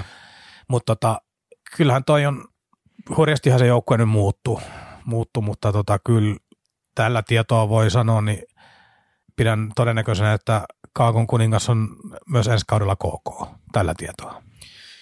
Se on paljon mahdollista. Mä pidän tota maalivahtiosastoa ehkä kaikkein eniten sellaisena, missä on kysymysmerkkejä. Siellä on toki Detroitin sopimuspelaaja Victor Bratström. Piti oikein luntata tuota nimiä. Niin tota noin, mutta ei senkään tilastot ole, vaikka sieltä löytyy NHL-sopimus, niin tilastot ei ole sellaisia, että jos olisi pelkät ne tilastot, että hurraa huutoja pelkästään tulisi. Ja sitten toisena on Oskari Salminen, että olisi Bratströmin aika paljon parempi onnistua. On. Ja sitten on kiinnostava nähdä, että Ahti Oksen, lyökö, lyökö 20 kaappia, 25 kaappia, harjoituspeleissä on kulkenut ilmeisesti aika lujaa. Pakko myöntää, että pieni pisto tuonne kylkiluiden alle tuntui, kun Oksasen sopimus julkaistiin Kouvolaan. Joo, hänhän lähti siis, hän lähti jokereihin, niin olin yksi niistä, jotka ihmetteli sitä siirtoa, että minkä takia jokerit hankkii tällaisen ei edes tähtiluokan pelaajan liikasta ja tota, se, hän suoriutui siellä ymmärtääkseni ihan ok peli. Aika nyt tietysti pienehkönlaista ja sitä roolia hän lähti nyt hakemaan sitten KKsta, KKsta, mutta varmasti nyt taas yhtä kokemusta rikkaampi ja kypsempi jätkä, niin sitten tuollahan on niinku mahdollisuus tapella oikeasti, jos löytyy vaan tarjoulu kohdalle, niin vaikka maalipörssin voitosta. Siis silloin eväät siihen. Iso, iso roikalle, joka on käsittämättömän hyvä hakeutua paikoille. Joo, aivan varmasti on, mutta se myös vähän vaatii sitä, että tarjoilukin toimii, mutta kyllä ei Oksanen kuitenkaan ole mikään pelkkä sniperi. Että. Ei, ei, ei. Et kieltämättä oli varmaan, niin, tai muistan, muistan niitä reaktioita, kun Ahti Sopperi julkaistiin, niin kyllä se kirpasi aika monta saipan kannattajaa muutakin kuin siltä. Onko kapea materiaali, kun vaan 14 sopimusta on tällä hetkellä hyökkäyksessä? Ja onko sinne sitten vielä jotain nhl vaikka tulossa, se on tietysti eri asia, mutta tällä hetkellä niin 14 hyökkääjää. No onhan se, ei se riitä mihinkään. Mutta toki en, en nyt ihan tarkkaa tunne, että mikä on heidän junnareiden A-tilanne, että onko siellä kuinka paljon sellaista talenttia tarjolla. Eli onko tuo lista niinku oikeasti sitten vaikka 16? Voisiko se olla? En, en tiedä. Ja mitä tekee Juha-Pekka Haataja, 37-vuotias, viime kaudella 50 pinnaa. Kuinka pitkälle odottelee sitä pelipaikkaa vielä tässä näin vai vieläkö KK saa siitä yhden tuommoisen kokeneen kaverin? Jos KK on saanut kumppanin myynnin ja kausarin myynnin kohdalle, niin voisi ihan vahvasti veikata, että haata ja saa jonkunlaisen tarjouksen tuossa. Ei varmaan sellaista kuin viime vuonna ollut, mutta jonkunlaisen. IFK. No Jot, ne. Jotenkin jäi itselle IFKstakin semmoinen hyvin, miten mä nyt sanon, sekava fiilis. No kun IFK on sellainen yksi oikein lempilapsia itselleni niin kuin käsitellä. Organisaatio, jonka talousresurssit, markkina-alue, kaikki budjetit luokkaa se, että heidän pitää tapella mestaruudesta joka vuosi. Heidän pitäisi olla siinä kärppien ja tapparan kanssa kolmikkona. Mutta kun HIFKI pystyy penailemaan touhunsa vuodesta toiseen niin, että hyö tappelee mestaruudesta ehkä kerran neljään vuoteen. Ja niistä neljän vuoden sisälläkin saattaa olla pari ihan floppivuotta. Siis toi, käsittämättömän päin helvettiä toi urheilupuoli hoidettu HIFKissä perinteisesti. En tiedä, johtuuko se brändistä, onko siellä tausta hämmentäjiä riikaa. Sen ainakin tiedän, tiedän vanhastaan ja kontaktien kautta, että HIFKI on palkanmaksussa ainakin höveli, että siellä maksetaan neloskentän Jyyrillekin sellaista liksaa, mitä saa Saipassa kakkoskentän ukot. Että kyllä siellä sitä rahaa laitetaan haisemaan ihan käsittämättömällä tavalla ihan, ihan nobody ukkoihin. Se on vaan niin keskimäärin urheilullisesti ihan päin helvettiä johdettu organisaatio resursseihin nähden. IFK on jotenkin onnistunut ajamaan itsensä siihen tilanteeseen, että kaikki pelaajat, jotka IFK on, on menossa, niin varmaan tuntuu, tai tuntuu siltä, että kaikki pelaajat odottaa semmoista puolitoista kertaista palkkaa vähintään verrattuna mihinkään muuhun seuraan. Josko heillä on vielä yksi sellainen valtti, en tiedä, tarvitsisi aina maksaakaan niin paljon. Kun, tota, No, tämä on, muist, tää, tää on... aina, aina parin, parinkin liikapelaajan kanssa juttelin takavuosina, muistako ne molemmat hehkutti sitä, jotka molemmat on myös HIFKissä pelannut. Sanoi, että jos sulle urheil, suomalaisena kiekkoina tulee paikka, että HIFK tarjoaa sopimusta ja haluaisit pelaamaan, niin eipä täällä juuri kukaan sano ei. No tämä on just se, mitä mä eh, myös ihmettelen tosi paljon, kun IFK pitäisi olla ja tuntuu olevan myös semmoinen, että sinne erityisesti halutaan niin miten ihmeessä se seura voi olla itse ajanut siihen tilanteeseen, että rahaa syydetään äh, ihan mihin tahansa pelipaikkaan tolkuttomia määriä? Joo, joo. Ulkomailta tulee vaikka minkä näköistä hessua, hessua ja sitten siellä saattaa runkosarja keskellä olla tilanne, että ukot ei mennä riittää kokoonpanoa ja siis niin pystyy ymmärtämään. Ja sitten sekin, että kuitenkin myös junioreista tulee aika tasaisesti sellaisia nuoria kavereita, jotka pystyy ottaa pelipaikkaa. Joo, ja nyt siellä on vielä sitten valmentajana Pikkarainen, jolla on nyt sitten ihan oikeassa näytön paikkaa, että se on, jos tuossa ei homma käy, niin saa jouluun mennä pihalla sieltä ja tilalla joku aivan muu. Jotenkin vaan. IFK on myös semmoinen seura, että tavallaan niin kuin, vaikka kuka mitä mieltä on, niin SM Liiga kaipaa sellaista vähän niin kuin vahvaa IFKta että jos IFK jollain tapaa pitkäksi aikaa jumiutuu jonnekin 8-10 sijoille vaikka, mitä, mikä on tosi vaikeaa toki niillä rahamäärillä huonostikin käytettynä, huonostikin käytettynä, mutta tota noin, ei, ei se hyväksi ole liikallekaan. Siis liika tarvii tota IFKta ihan pirusti, että se oli vanha, vanha totuus oli yhdessä kohtaa niin kuin urhe, suomalaisista urheilubrändeistäkin, että on jääkiekossa on tasan kaksi brändiä, joille soitetaan, ne on Leijonat ja IFK ja kaikki loput joutuu kerjäämään. Seuraavaksi mennään sitten Hämeenlinnaan, eli 100 kilometriä Helsingistä pohjoiseen. Ajattelin näitä kertoa, missä Hämeenlinna on. Siellä löytyy HPK. Mitä ajatuksia HPKsta? Isoin asia on se, että Pennanen on pois. Et tilalle tuli Tiilikainen, etunimi oli mikä? Matti. Matti.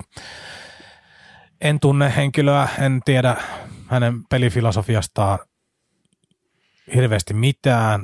Hämeenlinnassa on kyllä tunnetusti aika hyvin, ymmärtääkseni ainakin niin haettu valmentajia seurakulttuuriin, eikä niin, että on haettu joku valmentaja vaan ja se on annettu sen jälkeen muokata seurakulttuuria, että tota, varmaan jatkumoa siinä on haettu. Pennasen, Pennanen sai revittyä rajallisista resursseista ihan käsittämättömän paljon irti, että kyllähän Tiilikaisen niin kuin isot saappaat on.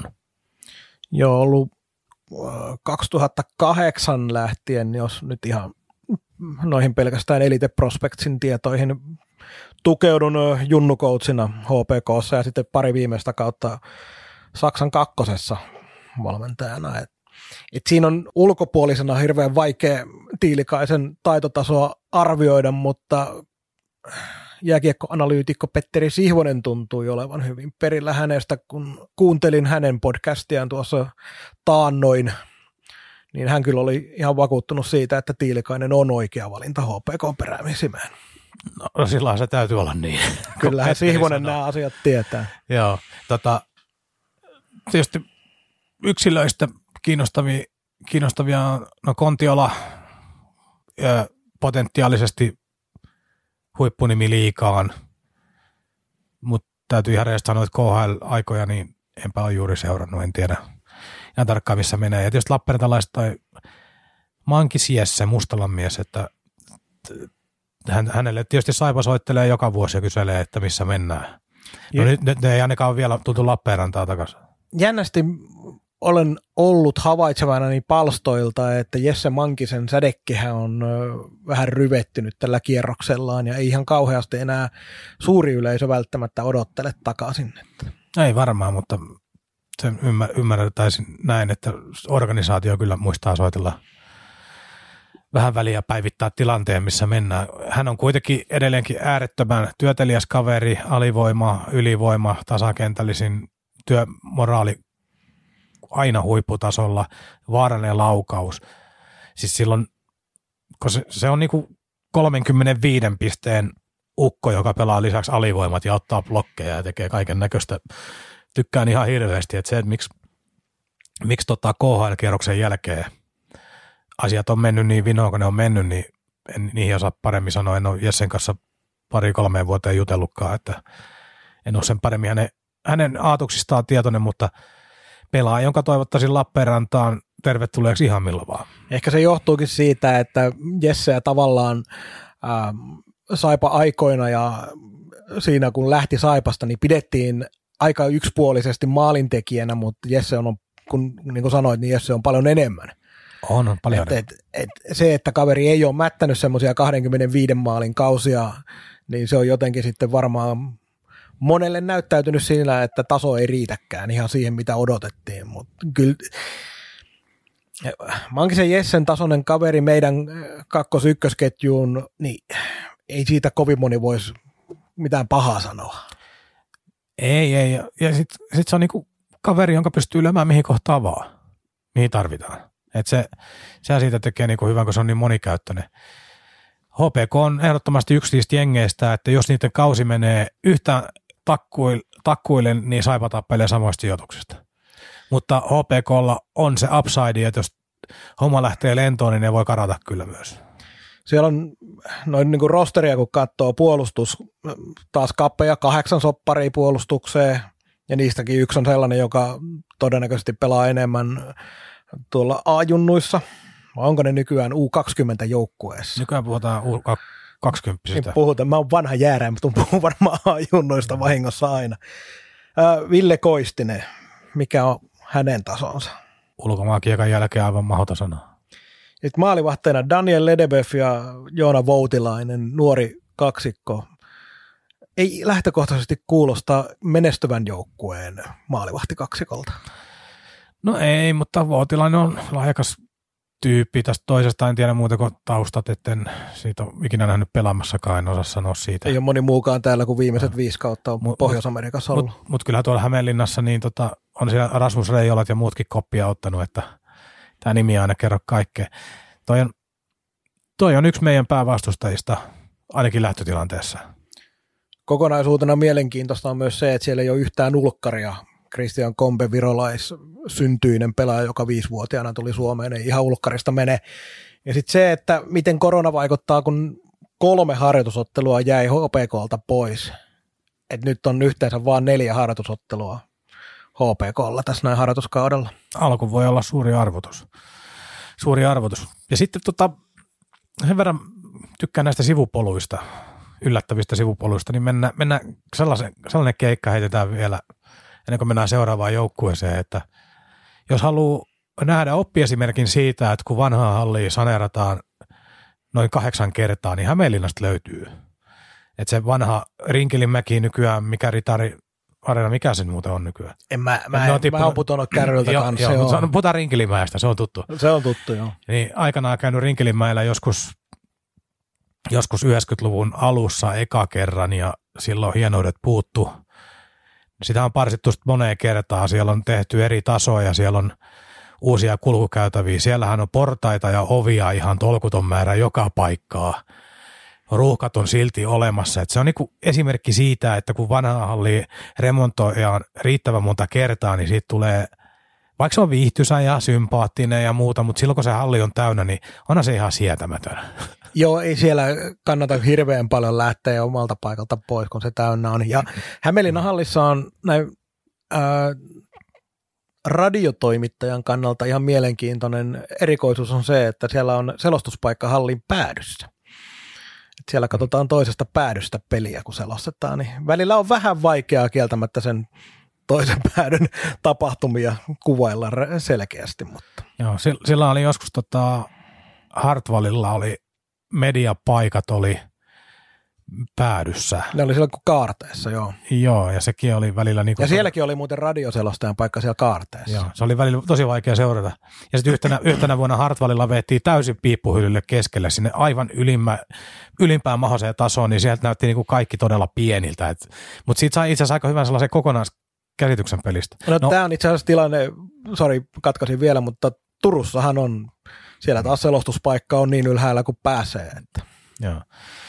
No mutta summa summarum, että jos haluaa tutustua tällaiseen saneeratun, saneeratun, saneeratun, saneerattuun versioon, niin käykää katsoa Hämeenlinnan hallia ja toteatte, että pidemmän päälle noita parsimisia ei kannata niin kuin hirveän pitkälle enää viedä, kun sitten loppuu jo niksit ja keinot ja sitten pitää alkaa purkamaan. Joo, siinä ei paljon enää muuta kuin semmoinen kiva pikku nostalgia-arvo ole.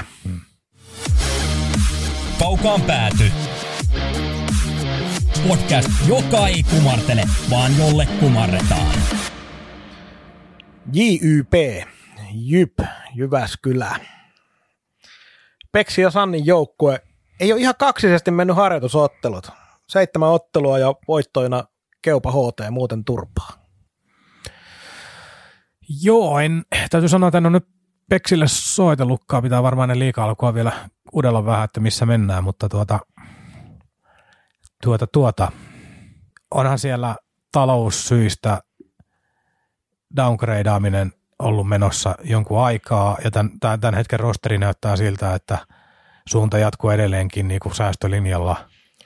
On myös toinen joukkue liigassa, jossa ei ulkar, ulkkareita juurikaan ole, Robert Rooba, hänkin mm. virolais, syntyneen kymmenen vuotta kuitenkin Suomessa, että Joo, että kyllä ne on kova homma. Vi- viime syksy oli ihan hurjaa lentokeliä, siellä Nättinen hakkas maaleja ja tapahtui vaan pelkkiä hyviä asioita, sitten alkoi hyytymään kauden mittaan ja lopputulosta myös ei tiedetäkään, mihin se olisi johtanut.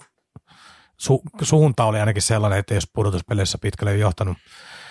Mutta tota, ää, rosteri puolelta täys kysymysmerkki, että Brad Lambert on kiinnostava Siis aika vaatimattomia hankintoja on yleisesti. Toi Lambert on sikäli mielenkiintoinen tapaus, 16V, harjoitusotteluiden piste ykkönen.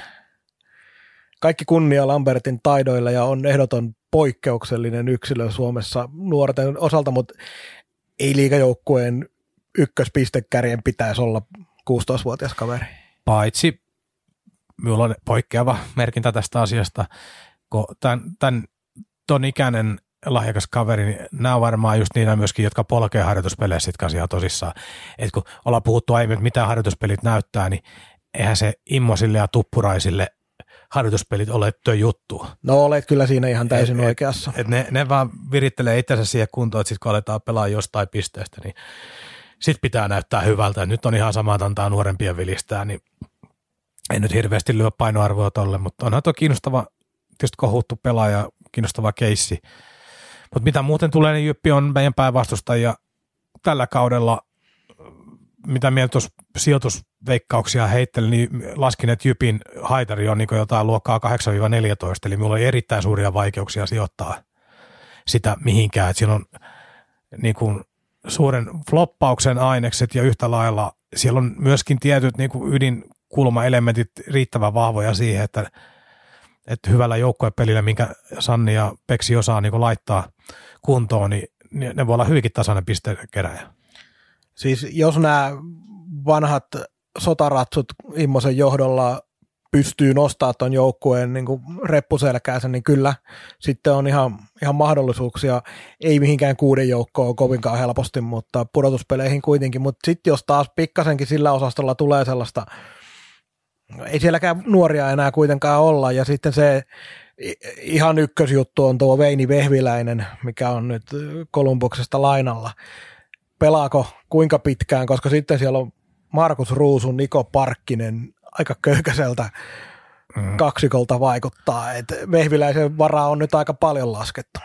Ruusukin yrittänyt läpimurtoa liikaa jo pidemmän aikaa, pelejä saanut ja yksittäisiä pelejä hyvin pelannut, mutta ei ole vastuupaikassa ollut vielä sekuntiakaan. Ja, ja, ja tämä päivän ajankohtainen teema jäähalli, niin käykää katsomassa liikan toiseksi huonota jäähallia Jyväskylässä. Joo, ja siellähän on nyt neljään lohkoon lohkottu. Et kuuluu näihin lohko, varmaan kaikki muut sitten onkin, paitsi tämä Saipan rakas kisapuisto.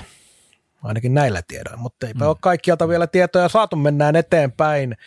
Ari-Pekka Selin ja Porin ässät.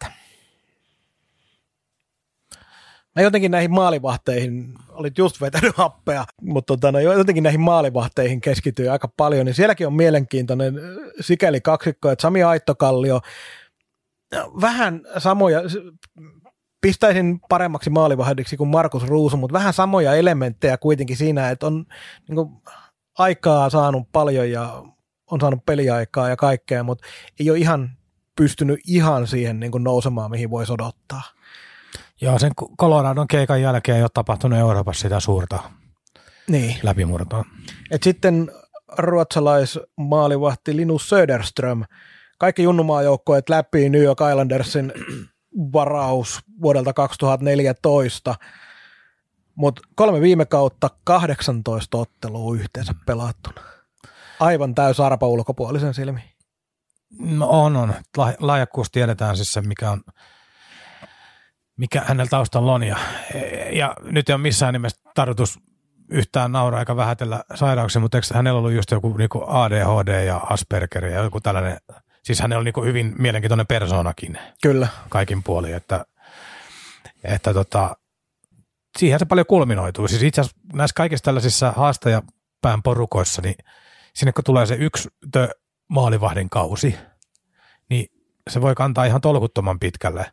Esimerkiksi viime vuonna Tarasovihan odotettiin, että se olisi melkein, melkein liikan paras maalivahti ja, ja sehän oli hyvä, mutta missään kohtaa se ei ollut loistava. Niin se Ässienkin juttu, niin se Tarasovi saattaa, jos olisi pelannut sen odotusten mukaan, niin se olisi voinut olla vaikka kaksi ihan ylöspäin. Siis se on niin valtava se merkitys. Kyllä. Ja jos tuosta lähtee vuotamaan. To, toki tuossa on nyt hyvä, että Aitto Kalli on kuitenkin niin kuin kokenut liika maalivahti, ettei niin kuin tyhjän päälle pysä, mutta se, että mikä on niin loistavuuden ja erinomaisuuden ero ja tavall- keskinkertaisuuden, niin vaan sanoa. Mut, muutenkin tuo on mielenkiintoinen, että jossain kohtaa kesää, kesäsiukas katseltiin näitä rostereita ja todettiin, että tällä Ässillä on aivan mestisnippu, että eihän tässä ole mitään järkeä, että ykköshevoset on Hirvonen ja Kivemäki ja pakistossa ei oikein ykköshevosia olekaan ja muuta. Sitten kun niillä on tämä taloustilanne oikeentunut ja selkeytynyt tässä, niin on tullut ulkkaria sinne sun tänne ja nythän se joukko on aivan erinäköinen. Joo, siis Ässillähän oli ihan selkeä, selkeä, ähm, selkeä plan sen homman kanssa, koska oliko 29. heinäkuuta, kun tuli ensimmäinen uusi pelaaja vasta sisään, ja sen jälkeen niitä sitten tulikin. Et se kesän joukkuehan oli ihan muuta kuin mitä nyt sitten, millä kauteen mm. lähdetään. Mutta noin niin kuin kokonaisuutena mä vähän ihmettelen, että kuka siellä maalit tekee. Et siellä on puolustuksessa hyökkäysorientoituja pelaajia aika vähän. Jakob Stenqvist, ruotsalaispakki, se teki yli 30 pinnaa viime kaudella, että siinä on niin kuin se kärki hyökkäyspäätyyn. Mutta Stenqvistinkin enemmän vaikuttaa semmoista all-around pakilta kuin miltä hyökkäyksen kärjeltä, vaikka pisteitä hyvin tulikin viime kaudella. Mm-hmm. Mitäs hyökkäyksessä Nick Merkley, 23-vuotias ykköskierroksen varaus 2015, kun tuosta lunttaan. AHL hyviä pisteitä, mutta nämä AHL-pisteet ja liikapisteet, ne ei ole ihan kauheasti koskaan toisiaan niin kuin Mm-hmm. takuu varmasti seurannut. Sitten on nämä Kivemäki, Irvonen, tämä osa, nuoriso-osasto, mitä ne pystyy tekemään, niitä pitää ottaa askel, jos ei kaksi eteenpäin.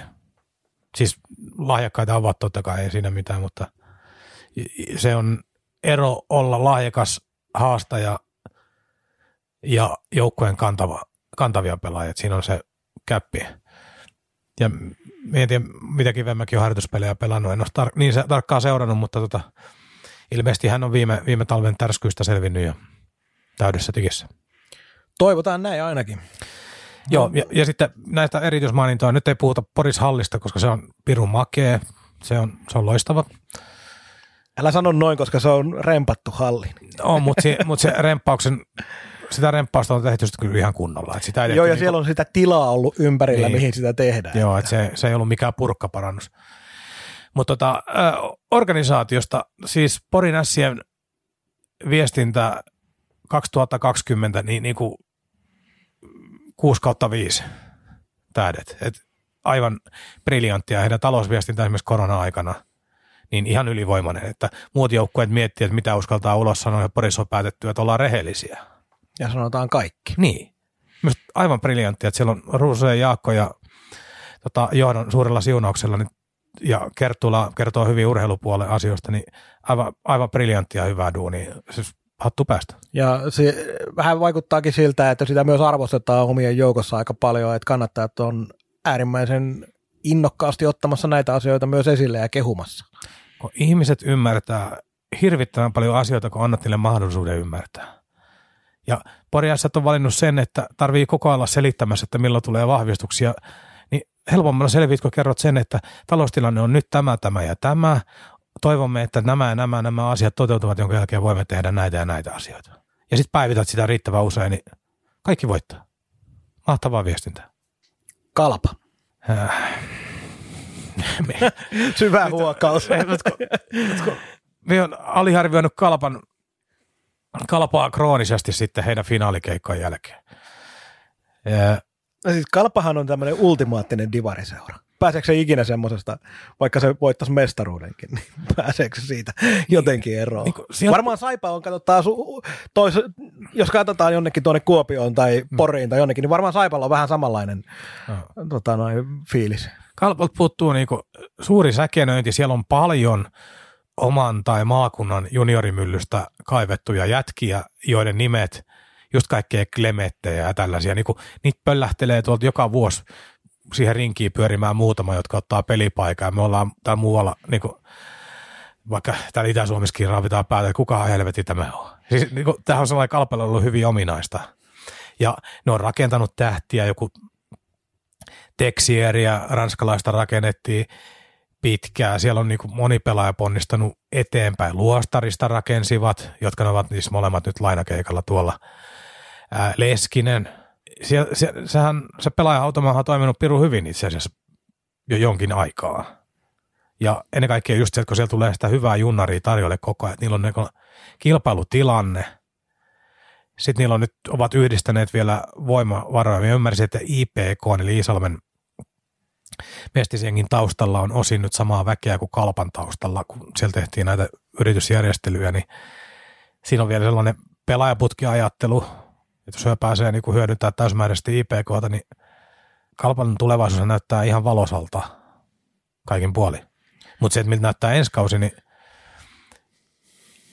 ota ne kolme NHL-lainaa pois sieltä, niin mitä sulle jäi? Ota ne mukaan, niin sulla on aika mielenkiintoinen jengi.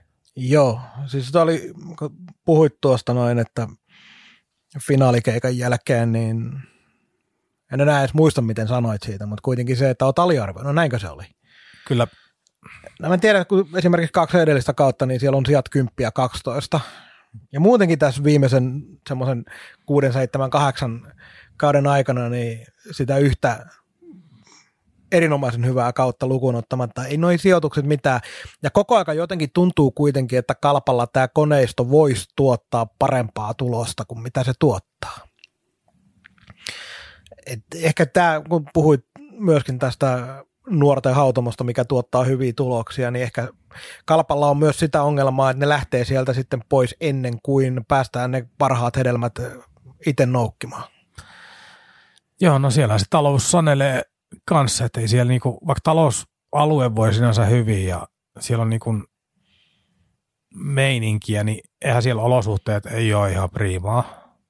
Siis hallinnut totta kai valovuoden parempi kuin täällä, täällä mutta sielläkin kaivattaisiin niinku muutoksia, parannuksia. Onhan sinne piirrelty monenlaista systeemiä, minä nyt enää ole kartallakaan. Ja ulkopuolella on parkkihalli, hei. Niin, se on mahtavaa. Kylmä parkkihalli. Joo. ei, mutta, ei, mutta oikeasti se on, se on ihan fiksu, fiksu kuvio, mutta me, me nyt oikein tiedä. Sitten tässä on vielä tämä aika jälkeen kapaa sen, mihin tämä organisaatio on menossa, niin minä en tiedä. Siis mä, mulle tuli sellainen, tämä menee niin paljon mulla enemmän tunnepohjalta, mutta jotenkin se kapasen poistuminen tuosta noin, niin ei se kai kauhean huono juttu kalpalle ollut. No ei varmaan, ja nyt sitten... Onko Kapasen klaanilla Kuopiossa vähän sellainen tavallaan pyhän lehmän osa? Eikö, me ollaan jäänyt just nimenomaan se kuva, että Kapasia lyödään kaikesta kalpaan liittyvästä, vaikka niillä olisi mitään osaa eikä arpaakaan. Että se vähän niin kuin oma, oman kylän tyypit ja pelastajat, niin niistä tulee sitten juudaksia jossain kohtaa. No joo. Mutta nämä on näitä, näitä fiiliksiä. Siis, mutta kalpa on ehdottomasti meidän päävastustajia, joka Joo. pitää keskinäisissä niin kuin, mieluummin tota, voittopuolisesti, voittopuolisella prosentilla pystyy niin hanskaamaan läpi, jos halutaan peritä. Joo, yksi vaikeimmista joukkueista arvioida noin niin sijoituksen pohjalta. Mä en ihan jokaiselle näitä nyt ole tänne, mutta tähän mä oon merkinnyt, että kaikki sijoista neljästä kahteen toista on mahdollista. Että, että paljon näyttää taas sekä tuo ö, koronatilanne, eli lainojen, lainojen suhteen ja miten se peli muutenkin lähtee etenemään. Ja just taas, mitä tuossa aluskin puhuttiin, että kun meillä on hirveän huono otanta siihen, että mitä pelaaja, niin kuin organisaatioiden pelaajabudjetissa oikeasti on olemassa. Onko siellä varaa vielä, ollaanko siellä odotuksella, että edes tehdä mitään, vaikka olisi varaa. Niin kuin, tämä, tämä tekee tästä suuren mysteerin tästä syksystäkin. Varmaan aika moni myös odottaa sitä, että mitä NHL tekee et vielä toistaiseksi siellä on virallisesti ensimmäinen 12 kausi alkamassa, mutta jotenkin vaikea siihen mm. uskoa mm. kyllä, mutta tällä hetkellä on vaikea uskoa vähän yhteen jos toiseen asiaan, mitä tuolla noin Amerikan puolella tapahtuu.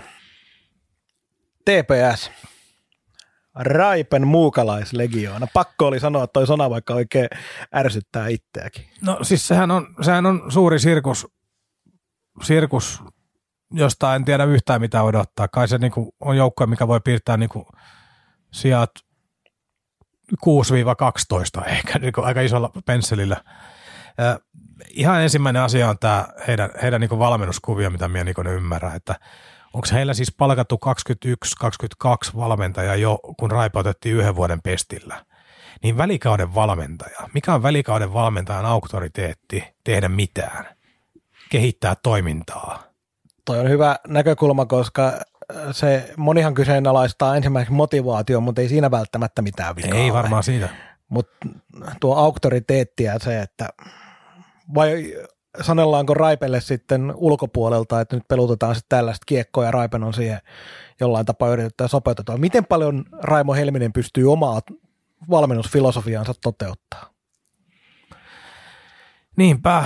Sitten kun tuo joukkue vielä on uusiutunut taas aivan törkeästi, törkeästi on tullut ulkkaria ovista ja ikkunoista sisään ja kaiken näköistä ukkoa. Mietin, on niinku periaatteessa sellaisen joukkueen niinku rakentamisen ideologiaa kun miettii, niin tonhan ei pitäisi toimia. Tämä on, mä kun olen näitä merkkaillut vähän näitä pelaajia ylös, yhdeksän ulkomaalaispelaajaa, joista neljä on pakkeja. Nyt kun tässä vähän vaklaan tuota listaa, niin mielenkiintoiseksi tämä homman tekee se, että sopimuspelaajista suomalaiset pelaajat, niin kaksi 21-vuotiaasta, yksi 20-vuotias ja kaksi 18-vuotiaasta. Et koko tavallaan sellainen runko on ulkopuolelta, ulkomailta. Niin puuttuu sellainen 24-30-vuotiaiden se korei tavallaan, mikä joukkueen pitäisi olla. Tai aika usein on. Niin, suomalaisista. Niin, niin. Et ne, on kaikki ulkomaalaispelaajia.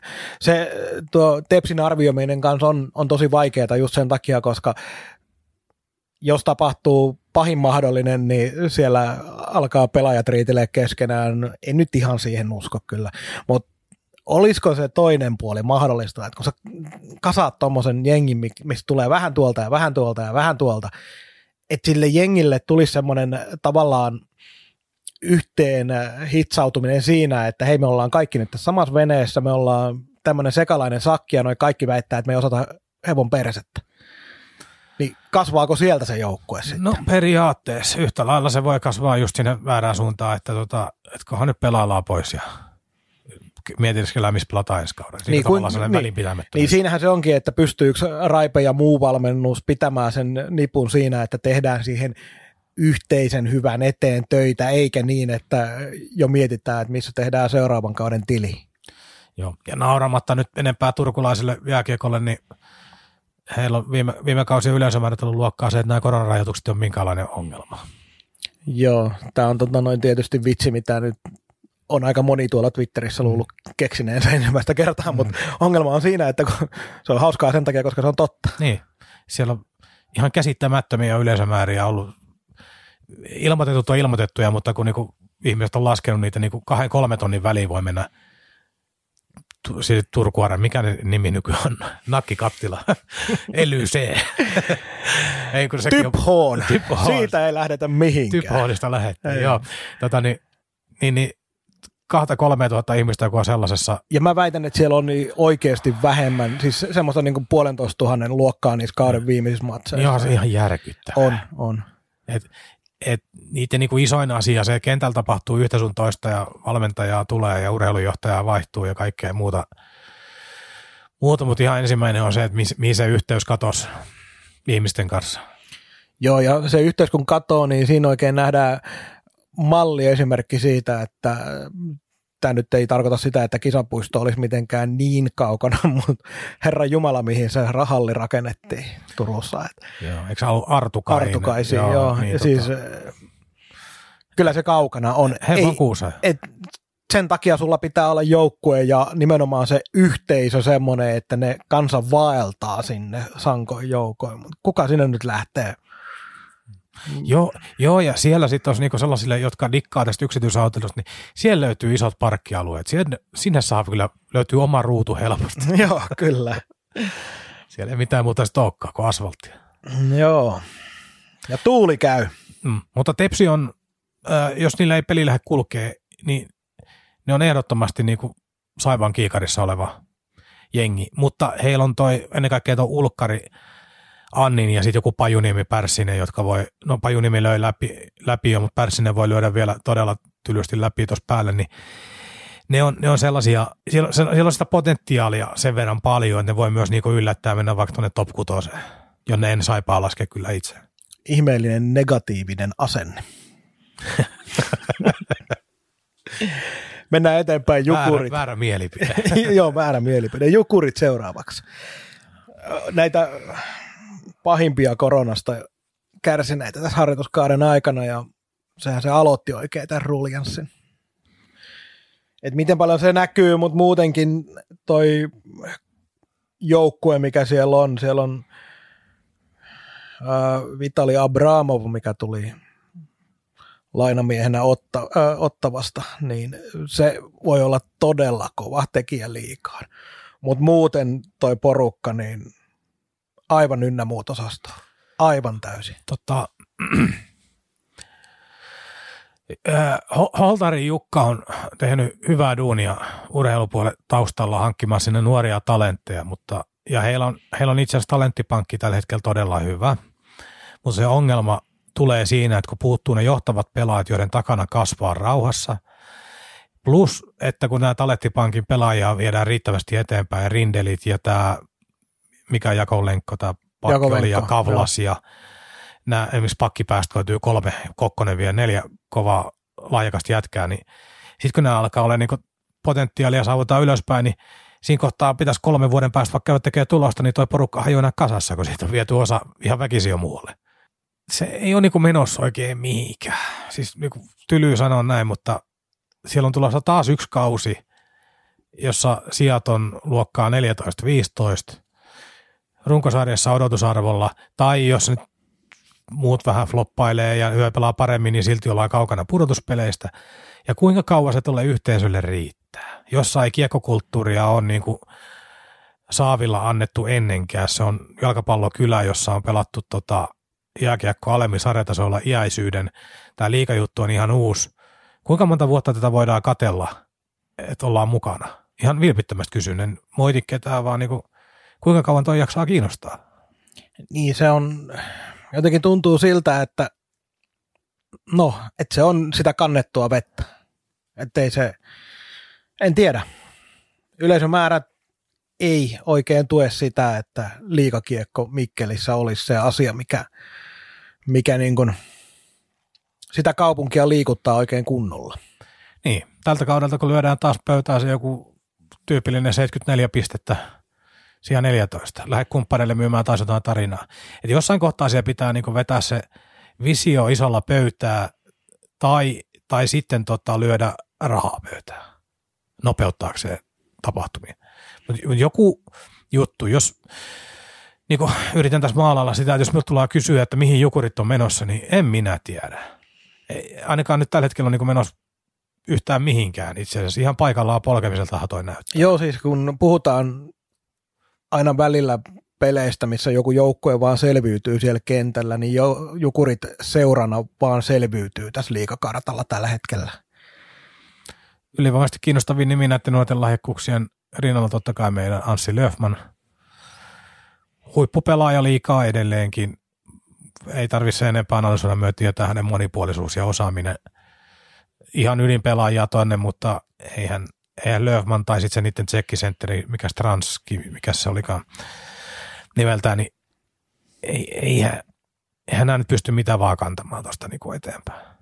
Niin mut saa muuten ruoskia siitä, kun sanoin, että on ynnä muut osastoa. No Löfman ei ole sitä ynnä muut osastoa, mutta se jotenkin kuvaa taas mm. tuota, että sieltä on vaikea myös sitten löytää näköjään ainakin meikäläisen aivoilla sellaista suurta linjaa. Että. Joo, ja sitten oli jännittävä tota, kapteenin nimitys Piitulaisen Jesperi, joka muistaa, kun se tuli Lappeenrantakin aikanaan lahjakas poika, pikkusen, pikkusen taiteilija, luonnetta vähän sellainen, ehkä niin kuin, ei, ei laiska, mutta sellainen pikkusen muka, mukavoituva ja kaikkea muuta, niin vuodet on Jesperiä selkeästi koulinut ja muuta, ja nyt niin kuin se, että ei anneta herkästi, niin kyllähän varmaan niin kuin monella tapaa kasvanut ihmisenä tuossa ihan täyttä potentiaalia hänestä kiekkoinen ei ole koskaan saatu irti se taitomäärä ja luovuus – on ihan posketon, mutta varmaan niin vääriä valintoja, lukkoa meneminen ja tällaisia, mitkä on hidastanut matkaa. Ja,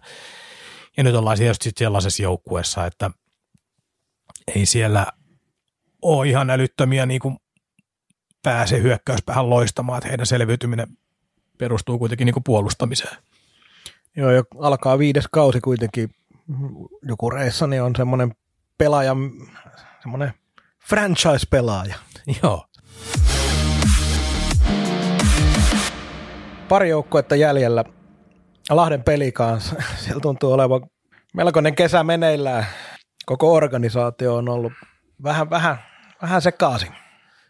Joo, Nurmisesta ei tarvitse sanoa enempää muuta, muuta kuin siltä osin, että hän on intohimoinen kiekkomies, jonka johtamistyyli on lähempänä KHL, olikarkkitouhua, niin tota, hän, hän tekisi palveluksensa ihan oikeasti, kun hän jättää tuon seurajohtamisen muille ja osallistuu sitten valmentamiseen, jos haluaa tai pystyy antaa, mutta jättäisi tuon ton puolen pois ja vähentäisi turbulenssia organisaatiossa.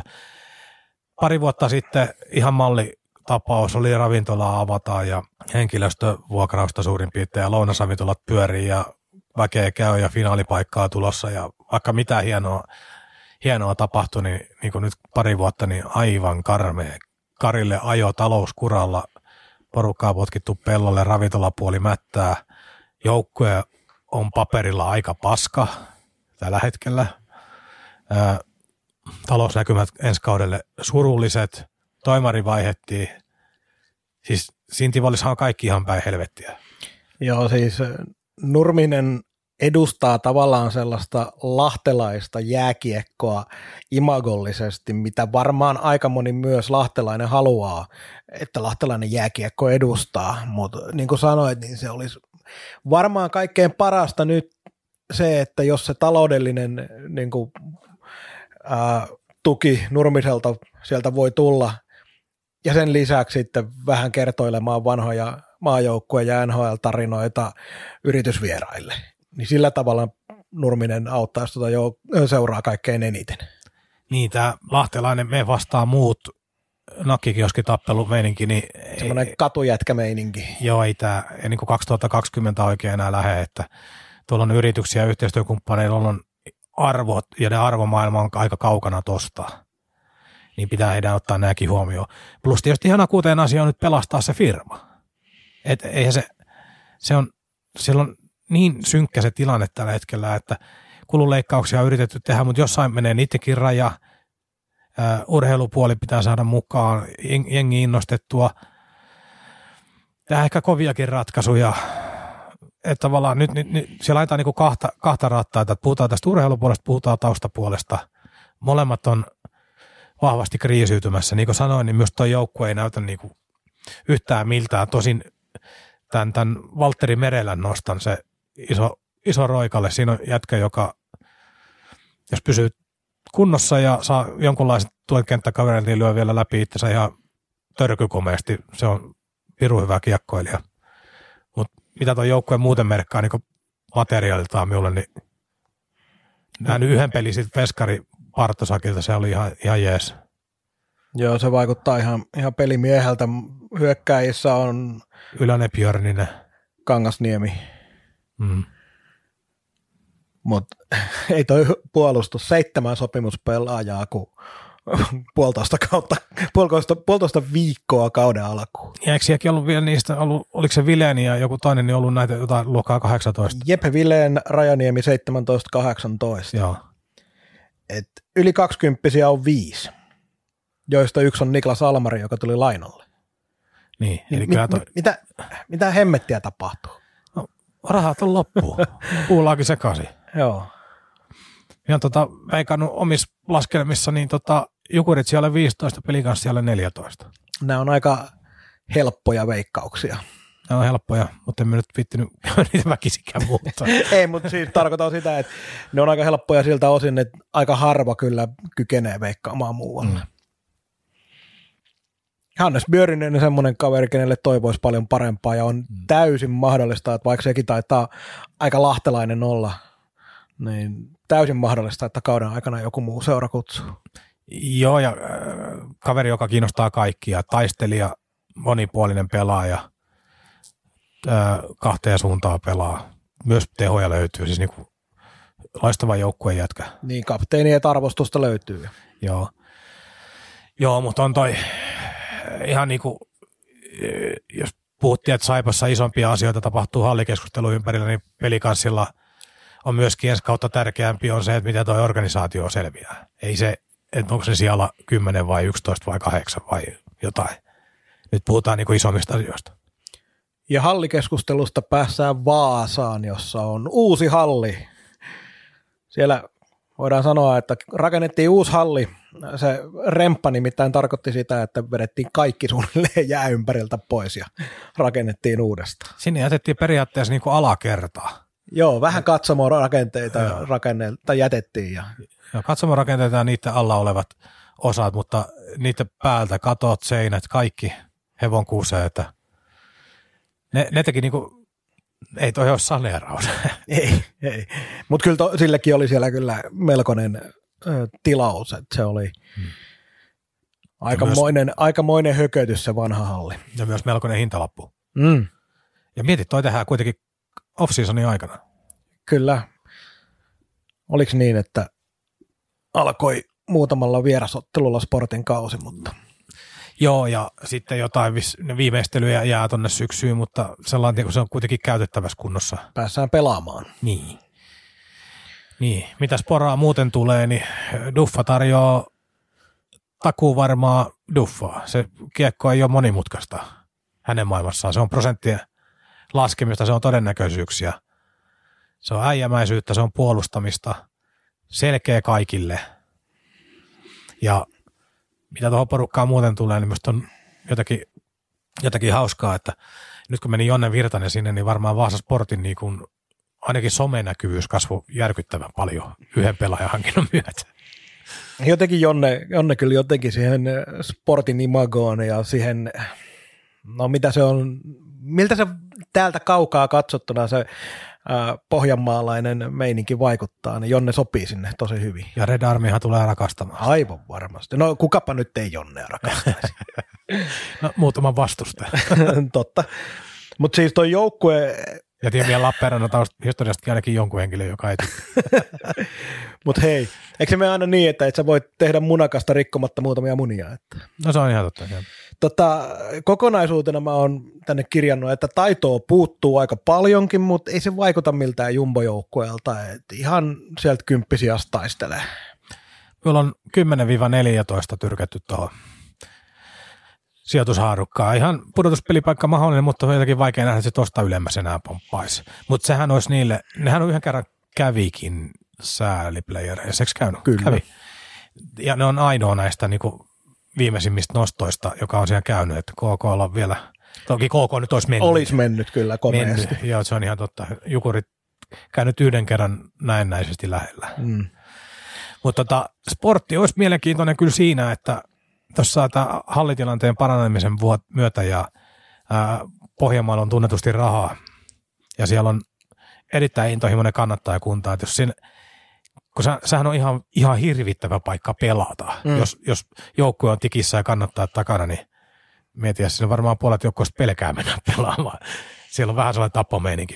Joo, että se, se millä tavallaan se yhteisö, miten se tuli liigaan, niin se, että se olisi vaatinut sen, että joukkue pystyi vähän pelaamaan, kun Saipakin kävi helposti hakemassa, no helposti ja helposti, mutta kuitenkin se, että Sport oli monelle joukkueelle aika helppo vastustaja silloin alussa, niin siitä niin kuin hävisi sitten kaikki se uhka, mm-hmm. että sitä ei Red Armyn paine, mikä sieltä tulee, niin ei se enää sit millään tavalla tota noin, pelota siinä vaiheessa, kun joukkue ei pystykään haastamaan. Mutta jos se pääsisikin sinne tilaan, niin sittenhän se olisikin melkoinen hornan kattila, se Vaasahalli. Joo, ja se, se oli itse asiassa, tota, kertoo jotakin siitä vaasalaisesta intohimoisesta kannattajamentaliteetista silloin, kun ne nousi liikaa, niin osa niin kannattajista oli sellaista, että mitä helvetin kabinettinousuja, niin kuin ärsytti nousta tollain ylös. Ymmärrän sen, mutta se on jotenkin hienoa, kun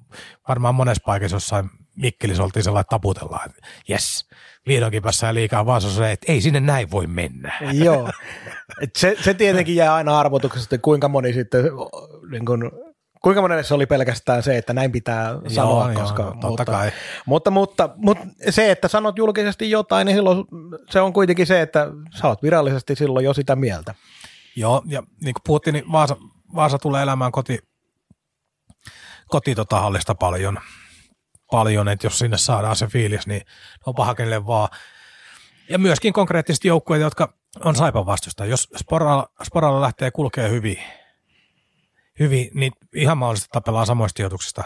Jos lähtee kulkee huonosti, niin yhtä lailla joukkueessa on kaikki ainekset vajota sinne ihan, ihan peräpään jään reilustikin. Niin riippuu kuinka paljon on puolalaiselle 35-vuotiaalle Marcin Kolutsin varaan laskettu. Ei, mutta, ei, mutta sitä en tiedä, kun Hei, se on tehnyt maalin harjoituspeleissä. Se on, se on loistava asia, mutta sitä mie- mie- mietittiin, mietittiin kyllä a, hartaasti, että kenelle Duffa on ollut Puolassa käytyään niin kuin palveluksen velkaa, että mistä tämä tulee? Minkä vedon se hävisi? Niin, että joku on, joku on nyt jollekin, vai onko tota sportille ilmestynyt vaikka uusi sponsori, joka myy puolalaisia tuotteita tai jo, joku, joku kuvio, mitä emme ymmärrä.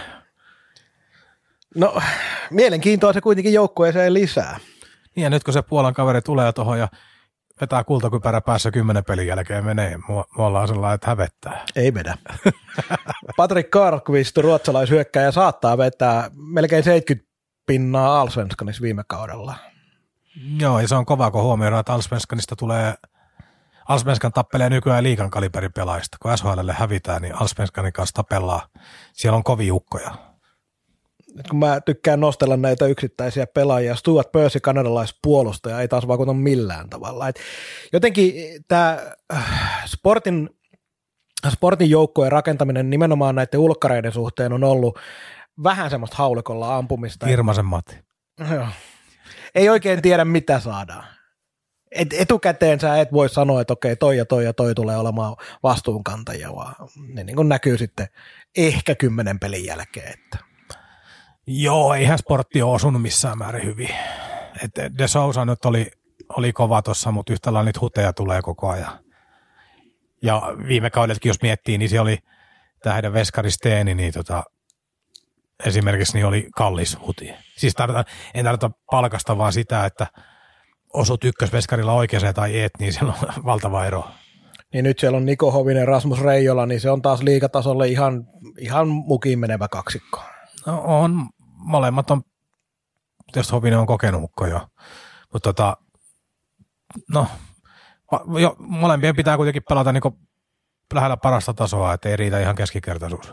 Ja vielä yksi nosto, Niklas Lusenius. Joo. Pääs vähän eroon siitä pelkästään siitä vaikean pelaajan maineestaan Hämeenlinnassa ja nousi ihan, ihan ratkaisupelaajaksi.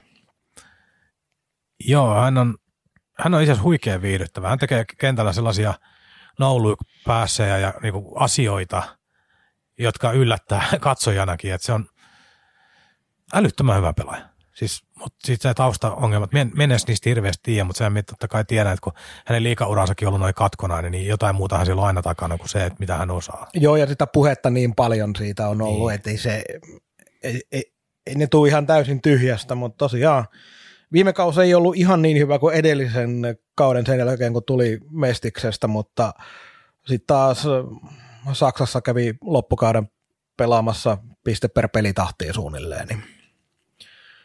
Mielenkiintoinen kaveri hänkin sportin joukkueessa, mutta, mutta ei, ei tuosta sportilla mitään varmaa pudotuspelijoukkuetta tosiaan saa mitenkään. No ei, ei todellakaan. Että jos tähän joukkueen rankingin loppuun nyt pikkusen vielä tiivistää, mitä itse tähän on piirrellyt, piirrellyt niin runkosarjan kärki on piirtänyt kärpät Lukko Tappara ja tuossa Lukko mestariksi sitten aikanaan. Mut, ja häntä päähän Jukurit viimeinen ja tota niin, pelikas toiseksi viimeinen. Mutta sitten tota, saipaa, kun tässä miettii, niin lasken päävastustajiksi kyllä Sportit, Kalpat, Ässät, Jypin – HPK, ehkä myös Tepsi ja KK. Ehkä. Niin tota, sanotaan, että Saipan sijoitushaitari on niinkin lavea minulla kuin 7-13. Että huonosti mennessään voi olla kyllä ihan oikeasti sukkiakin. Joo, mä jotenkin uskaltaisin luottaa siihen parempaan materiaaliin, että meillä on ne tietyt, tietyt elementit tuossa joukkueessa nyt paremmin kasassa huomattavasti paremmin kuin viime kaudella. Et, no tosko me en, mä, en mä uskalla sanoa mitään sellaista, että nyt mä julistan varmaan kymppisiä tai jotain, mutta no kun minä laskin siitä kädestä tuossa noin kolme, mitkä sanoi, sit plus Ilves ja Hifki. Niin viisi kädestä on sellaisia, mitkä on minusta niinku selvällä karkumatkalla. Ja kaksi siellä hännässä on sellaisia, mitkä on selkeästi meitä takana. Niin se haitari on sen takia niin tolkuttoman iso. Vielä tämä kaikki koronakatkonaisuus tähän – harjoittelukauteen, haasteet. Ää, Saipa on onneksi harjoitu, harjoituskaudella selvinnyt tästä koronasta samoin kuin suurin osa joukkueesta aika joo, hyvin. Joo, joo, joo, mutta siis, että niin kuin mihin rytmiin lähtee, että tuossa on Tuossa niin Jukureski on sellainen vaihtoehto esimerkiksi, että kaksi viikkoa huilasivat ja harjoituspelejä peruttuu, niin nehän voi olla, että ne on ihan kauheassa lennossa siihen alkuun, kun ne on vähän levännyt itse asiassa. Niin Mutta se, että loppuuko se lento sitten marraskuuhun mennessä? Niin, lokakuuhun vai mar- ei, lokakuussa alkaa sarja, eli marraskuuhun vai joulukuuhun mennessä. Niin. Joo. Niin, ja sitten tota, niin kuin muistaa viime vuonnakin, niin oli ihan Saipallakin sitten loka-marraskuu kovaa, kovaa kyytiä, tai marraskuun alku, kova, kovaa kyytiä ja tota, mitä se loppuvuosi tarjosi. Niin tuo alkukausikaan kertonut siinä mielessä mitään, muualtiin oltiin hurjassa vauhissa. Mutta Saipasta me kerätään puhua miljoona kertaa vielä, että se ei, se ei ollut tämän lähetyksen funktio, mutta isoja kysymysmerkkejä on monen joukkueen kohdalla, mikä antaa sen mahdollisuuden. Joo. Varmaan se suurin juttu on, tässä lähetyksessä ihan tietoisesti nyt ei lähetty kauheasti jossittelemaan, mutta suurin juttuhan on se, että kunhan nyt pelattaisiin. Niin. Tämä oli tässä seuraavan kerran, kun palataan tähän hommiin, niin meillä on jo ensimmäiset pelit takana ja päästään ihan oikeasti arvioimaan jääkiekkoa ja katsomaan, missä mennään. Vieläkö Mikko, kuinka vahvasti luotetaan, että tässä nyt päässään aloittamaan toi kausi ajallaan? No, minulla on 75 prosentin luotto, että aloitetaan. Johtuu siitä, että jos sitä alettaisiin peruun, niin kaikkien mahdollisten YT-kuvioiden ja muiden takia, niin se päätös pitäisi niinku tehdä. Tai olisi vähän niin kuin viime viikolla minun mielestä pitänyt tehdä. Joo, että aika hiljaa loppujen lopuksi myös hallitus on ollut tällä hetkellä siitä, että koronatilanne on tartuntojen osalta pahentunut ihan selkeästi, mutta siitä huolimatta nyt esimerkiksi noin matkustusrajoituksia, kun höllennettiin. Ja. Niin, ja täytyy nyt tietysti muistaa aina sekin, että hallitus tekee, tekee koronapolitiikkaa koko kansakunnan etu huomioiden ja heidän oma arvionsa mukaan, että se, tämä liika on niin ihan nappikauppaa tässä rinnalla, että sehän voi olla, että jos hallituslinjauksia muuttaa, niin se voi tapahtua kaksipäiväinen liika alku ja kaikki muuttuu. Sille ei voida tuon taivaallista. Ei, ei jääkiekolla ole mitään etuoikeuksia tässä jonossa. Se on ihan totta. Mutta ei siinä. Kiitoksia jälleen kaikille kuuntelijoille. Seuraavan kerran tosiaan palataan siinä vaiheessa, kun kiekko pitäisi olla jo pisteiden valossa jäässä, niin jäädään sitä innolla odottamaan. Oikein mukavaa viikon jatkoa. Moikka! Moi moi! Kaukaan päädyn tarjosi konsulttiverkko. Kuuntelit Kaukaan pääty podcastin. Suoraa puhetta Saipasta taas kahden viikon kuluttua.